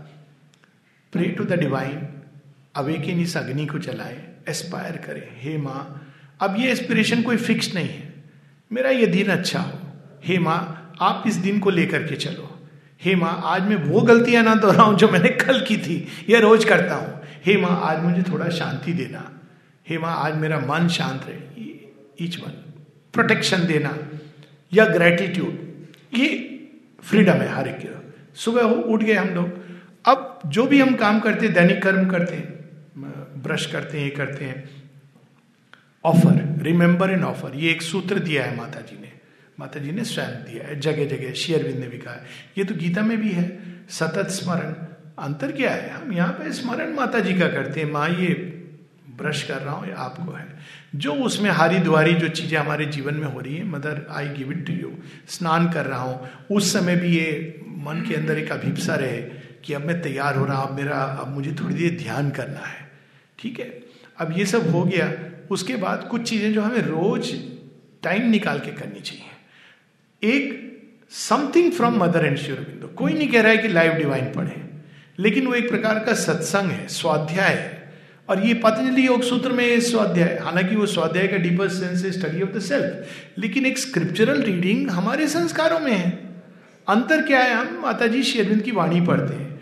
कहीं नहीं लिखा है कि लाइव डिवाइन पढ़ो। माता जी की सारे जो वॉल्यूम्स हैं, इतने सिंपल हैं हम रोज सुबह उनको पढ़े। और ये मैं आपको प्रैक्टिकल एग्ज़ाम्पल बताता हूँ। मेरे अंदर तो ऐसी आग लगी थी सारे शेरविंद के वॉल्यूम पढ़ गया माता जी की वॉल्यूम तो मैं बाथरूम में बैठ के पढ़ता था। आई जस्ट कुंट रेजिस्ट ऐसा लगता था वो एमडी के एग्ज़ाम लेकिन मुझे वही पढ़ना है। वो खत्म हो गया अब क्या पढ़ो? एजेंडा पढ़ो। सो so, वो बड़े सुंदर हैं अद्भुत हैं। And I can tell you कि बड़े सिंपल है। आप केवल एक पुस्तक पढ़ लें प्रेयर्स एंड मेडिटेशन अमेजिंग अब समस्या उसमें एक ये आती है कि गीता की लैंग्वेज हालाँकि इस ओरिजिनल लैंग्वेज संस्कृत से बहुत लोग परिचित नहीं है, लेकिन हिंदी अनुवाद है जो सिंपल हिंदी अनुवाद है जो अवेलेबल है।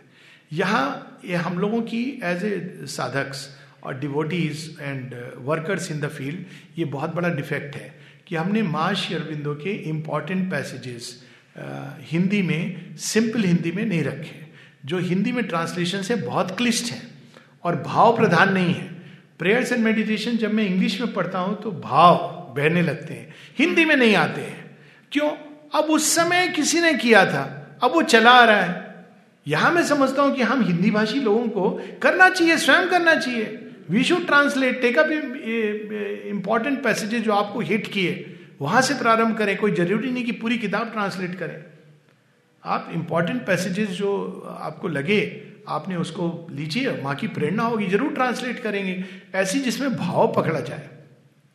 ऐसी ऐसी प्रार्थना है माँ की जो एक प्रार्थना आप पढ़ेंगे लिबरेटेड फील करेंगे। सो so, थोड़ा समय आधा घंटा दिन भर में ज़रूर इसके प्रति देना चाहिए। दूसरी तीसरी चीज़ एक जो करनी चाहिए जो रोज दिन में दो या तीन बार एटलीस्ट वाइस बीस मिनट पंद्रह बीस मिनट समय निकाल करके हमको जस्ट क्वाइट्यूड में बैठना चाहिए।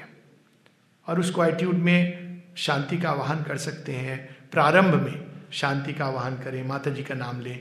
फिर जब थोड़ा ध्यान लगने लगे, वो एक टाइम आएगा जब लगेगा, तब हमको हृदय केंद्र के अंदर जाने की चेष्टा करनी चाहिए। जैसे गीता में एक टेक्निक दी है कि आप नासिका के अग्रभाव पे मेडिटेट करो, कुश पे बैठ के, कहा गीता में कहा गया है। उसी प्रकार से यहाँ पे हृदय केंद्र में मेडिटेट करते हैं माता जी की उपस्थिति के ऊपर। फिर एक और चीज़ एक बेसिक प्रैक्टिस जो शेयरविंद बताते हैं, जो गीता में भी है, और उस पर बहुत एम्फोसाइज करते हैं, वो है समता का अभ्यास। सारे दिन हम कर सकते हैं। आप ट्रैफ़िक में जा रहे हैं, बहुत चिल्लपा मची हुई है, साधना करनी है, शांत रहिए। ठीक है लाइफ है। ये साधना है। किसी ने आपको इंसल्ट कर दिया प्रैक्टिस इन क्वाइट्यूड माँ, ये भी तुम्हारा है। कोई प्रयास कर रहे थे, विफल हो गए। माँ, तुम्हारा है, तुम्हारी सफलता है, तुम्हारी विफलता है। ये प्रैक्टिस तो हम लोग जानते ही हैं।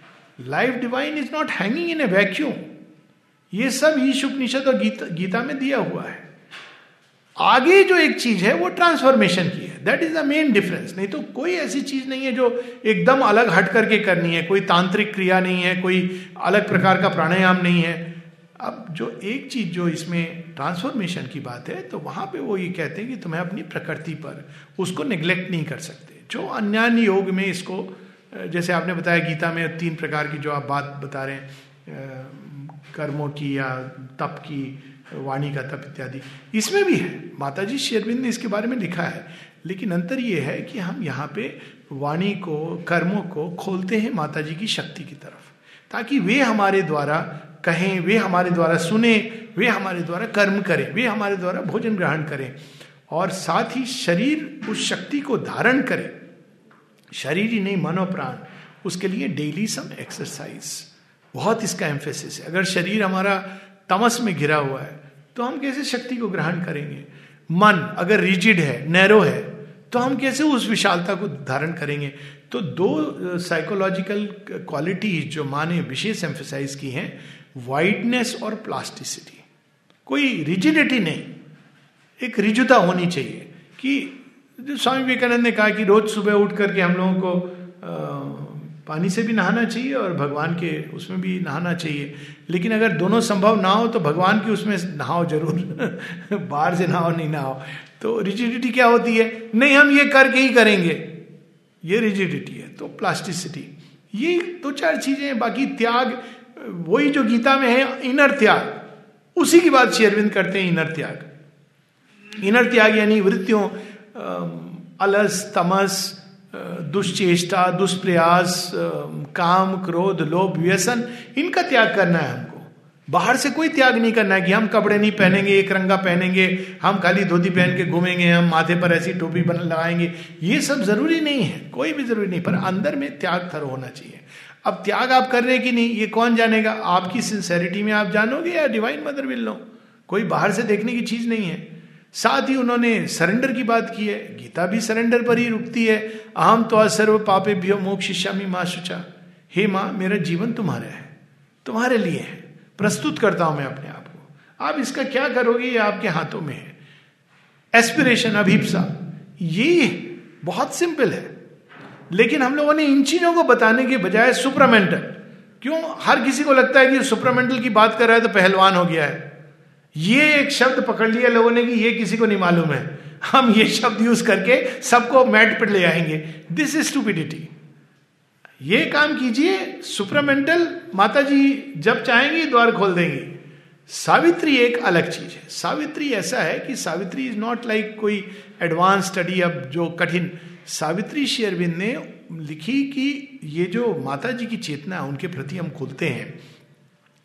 हम सबके यहाँ ट्रेडिशन है कि कोई चीज़ हम पढ़ते हैं और पढ़ने मात्र से, सेवन मात्र से हमारे अंदर चेंजेस आते हैं। तो सावित्री में उन्होंने उस चेतना को अपनी चेतना से अनुप्राणित कर दिया सावित्री को कि पढ़ने मात्र से हमारा योग होगा। अब इससे सिंपल और क्या चाहिए? कोई नहीं कह रहा है कि सावित्री को आपको समझना है। मार शेरविंद ने कहीं नहीं कहा हाँ ये ज़रूर है कि माइंड चाहता है कहीं ना कहीं कनेक्ट होना। और इसी के लिए हम लोग इस तरह की चीज़ें करते हैं, सावित्री यज्ञ की थोड़ा सा एक बैकग्राउंड पता चल जाए। अब कल से हम लोग यही करेंगे कि कैंटो वन क्या है बुक वन क्या है कैंटो टू क्या है, मैं यही समझ रहा हूँ इस तरह से कैंटो थ्री ताकि हम जब कनेक्ट करें तो एकदम एट लॉस नहीं रहे, क्योंकि थोड़ी अलग प्रकार की भाषा है और विशालता है। लेकिन अगर आप ये सब नहीं भी जानते, मैं ऐसे लोगों को मिला हूँ जिनको शेरविंद माता जी के बारे में और कुछ नहीं पता है सिवाय सावित्री के। और इंडिया में नहीं, कहीं और, जो पौंडीचेरी नहीं आए, ना आने की इच्छा है, लेकिन उनका जीवन बदल गया। अब ये क्यों संभव होता है? क्योंकि अंदर कोई चीज़ खुल जाती है। तो अगर आप जाने भी नहीं जाने, नहीं समझे तो भी आग को अगर आप जान के छुएँगे कि इसका प्रभाव क्या है, और अगर बिना जाने छुएँगे, काम तो एक ही करेगी। जलाएगी। तो सावित्री का सेवन मात्र, ये माता जी के शब्द हैं, उसका सेवन मात्र mere reading mere reading is to do yoga आगे वो कहती हैं कि Savitri is capable of taking you to the highest experience of yoga of transformation without the need of an external guru अब इतना सरल उन्होंने कर दिया, थोड़ा प्रयास आई एग्री इंग्लिश थोड़ी, एक तो पोइट्री है। पोइट्री में क्या होता है सेंटेंसेस ऐसे नहीं होते जैसे प्रोज में होते हैं कि यहाँ खत्म, अब वो सेंटेंस लंबा चल रहा है। It was the hour before the gods awake the huge foreboding mind across the path of the divine event the huge foreboding mind of night alone in a unlit temple of eternity कुछ समझ आया नहीं, लेकिन Joy आया। मैं आपको सावित्री की कल लाइंस पढ़ूँगा कुछ समझने की ज़रूरत नहीं है। You see mere reading will give a joy अच्छा पढ़े कैसे? कौन गाइड करे? माता जी ने पूरी सावित्री पढ़ी हुई है सुनील दा के म्यूज़िक के साथ। और मैं आपको बता रहा हूँ कि just play it in the house and you see the difference मैं तो जब भी घर में समय होता है, जब रहता हूँ, काम कर रहा होता हूँ most of the time I put up बहुत सारे म्यूज़िक मेरे पास किसने किसने दिए कलेक्शन है राग के, इसके भजनों के। मन ही नहीं करता है क्योंकि उसको ऑन किया आपने और वो पूरा वातावरण इतना सुंदर हो जाता है। Just playing it in the house और ये भी नहीं कर सकते। माता जी का चित्र है, उसमें गेज करें, वो मेडिटेशन है। तो ये हम लोगों की समस्या रही, जो लोग शेयरविंद माता जी के योग के बारे में चर्चा करते हैं, कि वो ध्वजवाहक बनने की बजाय वो खुद पहलवान बन गए। तो हम सुपर माइंड के ऊपर सेमिनार करेंगे। लाइव डिवाइन के ऊपर हम फिलॉसफी, ठीक है, कुछ लोगों के लिए वो ज़रूरी है। लेकिन जैसा आपने कहा है कि एवरेज व्यक्ति एक अच्छे साधक भी, मैं एवरेज उस सेंस में नहीं कि इन्हें डिप्रिशिएटिव सेंस ये कुछ ज़रूरत नहीं है। और मैं, मैंने इसका उदाहरण दिया आपको, उड़ीसा में आप जाइए और देखिए।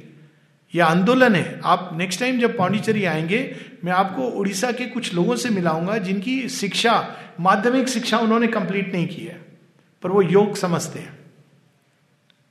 बड़े सुंदर एक्सपीरियंस होते हैं। वो नहीं पढ़ पाते हैं सावित्री और कोई भी पुस्तक नहीं पढ़ पाते हैं। थोड़े माता जी की पुस्तकें रेज ऑफ़ लाइट उसका उड़िया में ट्रांसलेशन है, थोड़ा उन्होंने पढ़ा, वो पढ़ा।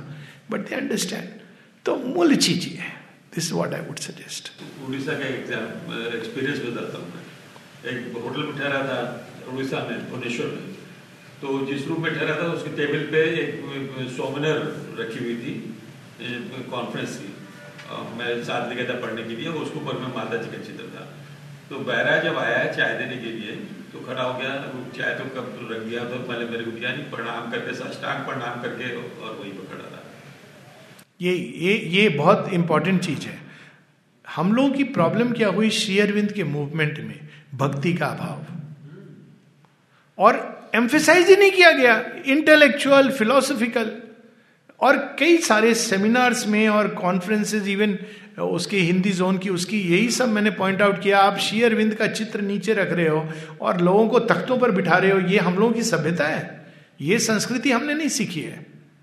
तो ये हम स्वयं शायद इस तरह के लोग मुड़े या जो भी उनका कारण हो।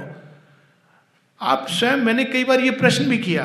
अब शेयरविंद इतने विशाल हैं, अब साइकोलॉजी कॉन्फ्रेंस भी होती है ये भी होती है। तो आई फील वेरी अनकंफर्टेबल जब मैं इस तरह की चीज़ें देखता हूँ कि शेयरविंद माता जी को आपने स्थापित कर दिया तो किसी को माल्य अर्पण आप कैसे कर सकते हो? तो मैंने एक बार पूछा, मैंने कहा, अगर साक्षात यहाँ माँ जगत जननी बैठी हैं तो आप हम में से किसी को लाके क्या फूल माला दोगे? आप करोगे ऐसा? ये कितना अजीब लगेगा। आप जितनी मालाएँ उनको दोगे, लेकिन वो महिमा मंडन गुणगान क्यों? भक्ति नहीं है। जिसके अंदर भक्ति होगी, वो कभी नहीं है। ये उसको क्रूट लगेगा, वलगर लगेगा। तो आई ऑलवेज से कि जब आपने एक बार माँ को स्थापित किया है तो माँ है वहाँ पे। और बाकी हम लोग ठीक है, माँ के बच्चे हैं, बातें कर रहे हैं, चर्चा कर रहे हैं, ज्ञान की गंगा उन्हीं से आ रही है, और उसी में मल्टीप्लिसिटी का जॉय ले रहे हैं।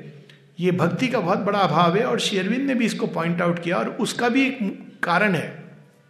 कारण क्या है? शेरविंद का एक काम है, पूर्व देवा जो पहले देवता थे, वेदों में इसका ज़िक्र है, जो असुर बन गए, उनको कन्वर्ट करना।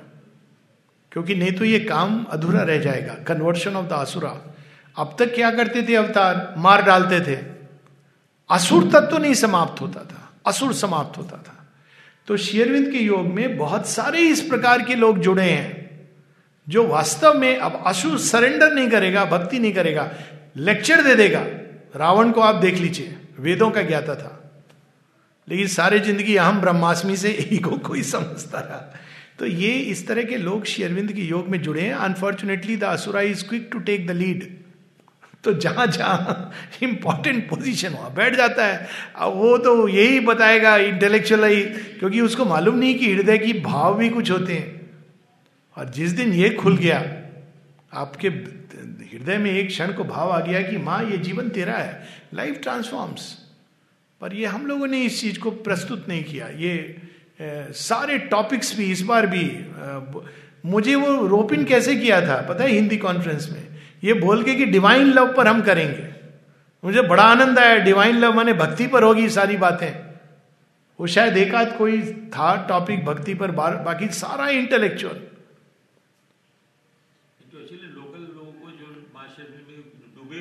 हाँ। वो ट्रेडिशनल चीज़ें भक्ति का था ही नहीं कुछ एकाध कोई सब्जेक्ट था। अब ये टॉपिक आप रखेंगे राधा से सीमा तक। ये क्या सब्जेक्ट है? ये मतलब ये कोई विषय है? अब अब अगर आप भक्ति रखिए, भक्ति कैसे करें हम माँ की? एक प्रैक्टिकल चीज़ें रखिए। समर्पण कैसे करें? ये एक विषय हो सकता है। भक्ति कैसे करें? पूर्णता कैसे लाएँ अपने सेल्फ गिविंग में? ये सारी बातें माने है। ये तो आपने इंटेलेक्चुअल विषय रख दिया। राधा माँ से डिवाइन मदर तक अब उस पर लोगों ने एक इंटेलेक्चुअलाइज की, वो आनंद में है, वो ये है, वो है। दिस इज़ ऑल और ये हम लोगों की कमी है। ऑनेस्टली हम सब की कमी है जो माँ श्री अरविंद के नाम पे कार्यकर्ता का भार वहन कर रहे हैं। मैंने पूछा कि तुम कैसे क्या कर रहे हो क्या है? सर मेरे ठाकुर जी मेरे ठाकुर है।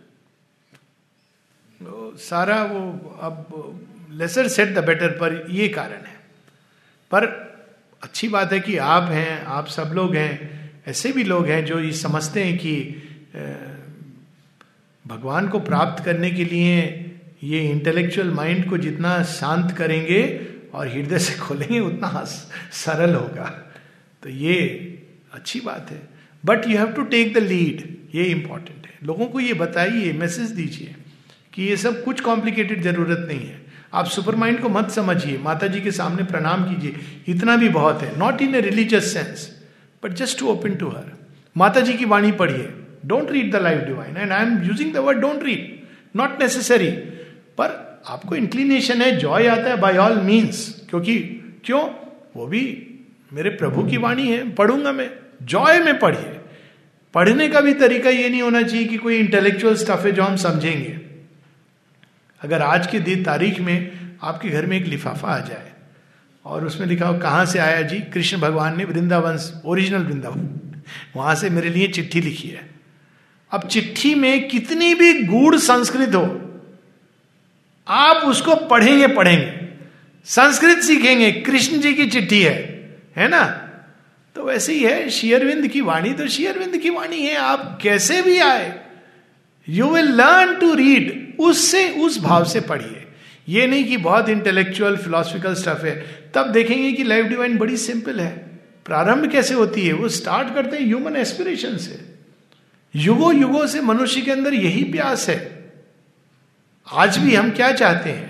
Perfect truth perfect bliss unmixed bliss ananda god sense of immortality यही चीज़ें तो हम अभी भी खोजते हैं जो ऋषि, मुनि जंगलों में घूम रहे थे। तो प्रेजेंटेशन की भी बात है। ठीक है, हम लोग रुके तो अगर किसी को एक आध प्रश्न करना है तो कर सकते हैं वरना हम लोग भी हाँ। ज़रूर। थोड़ा सा पहले जो पूरे विश्व में श्री अरविंद का विचार उसके बारे में थोड़ा सा आपका एक्सपीरियंस हाँ मैं माता जी की ग्रेस से प्राय सब जगह गया हूँ मतलब कई जगहों पे गया हूँ। मुझे लगता है कि विश्व तैयार नहीं है माँ श्री अरविंद के लिए। ये श्री अरविंद ने भी ये बात कही थी कि the world is not ready तो हालाँकि लोग आते हैं सब होता है लेकिन क्योंकि वो एक नई चीज़ प्रस्तुत कर रहे हैं, वेस्टर्न सिविलाइजेशन की दोनों की अलग अलग प्रॉब्लम्स हैं। इंडिया की ये प्रॉब्लम है कि हमारे पास बहुत सारी किताबें हैं तो श्री अरविंद खो जाते हैं कहीं।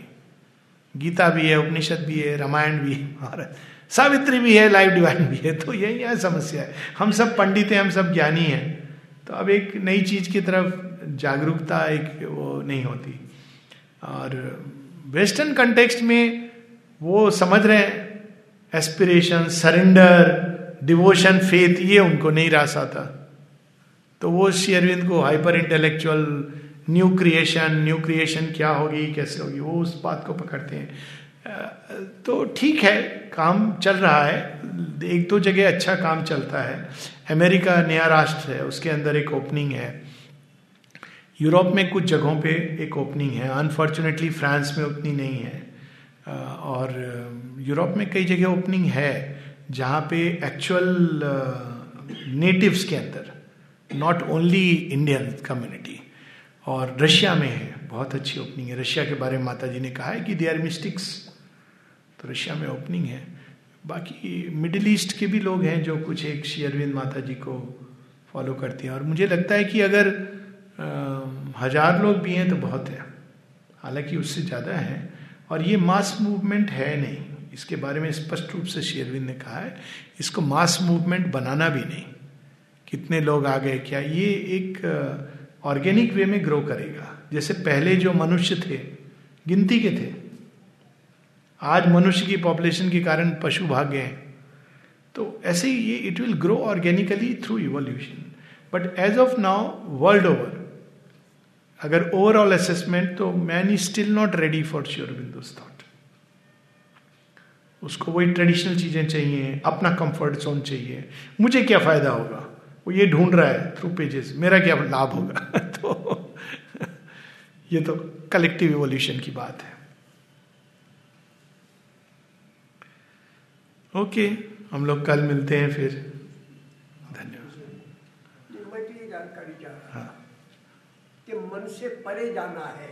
हम्म, ये बात तो निरंतर उपनिषद भी कह ही रहे हाँ। हाँ आत्म तत्व के बारे में उपनिषद कहती है कि मन के परे जाना है। यन मन सा न मनुते ये नाहुर मनोमतन।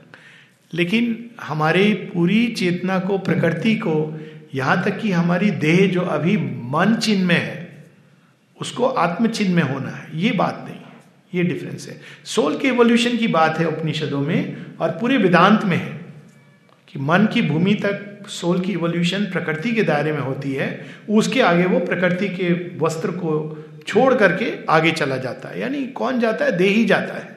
द सोल इन अस लेकिन ये जो प्रकृति है, वो क्या है?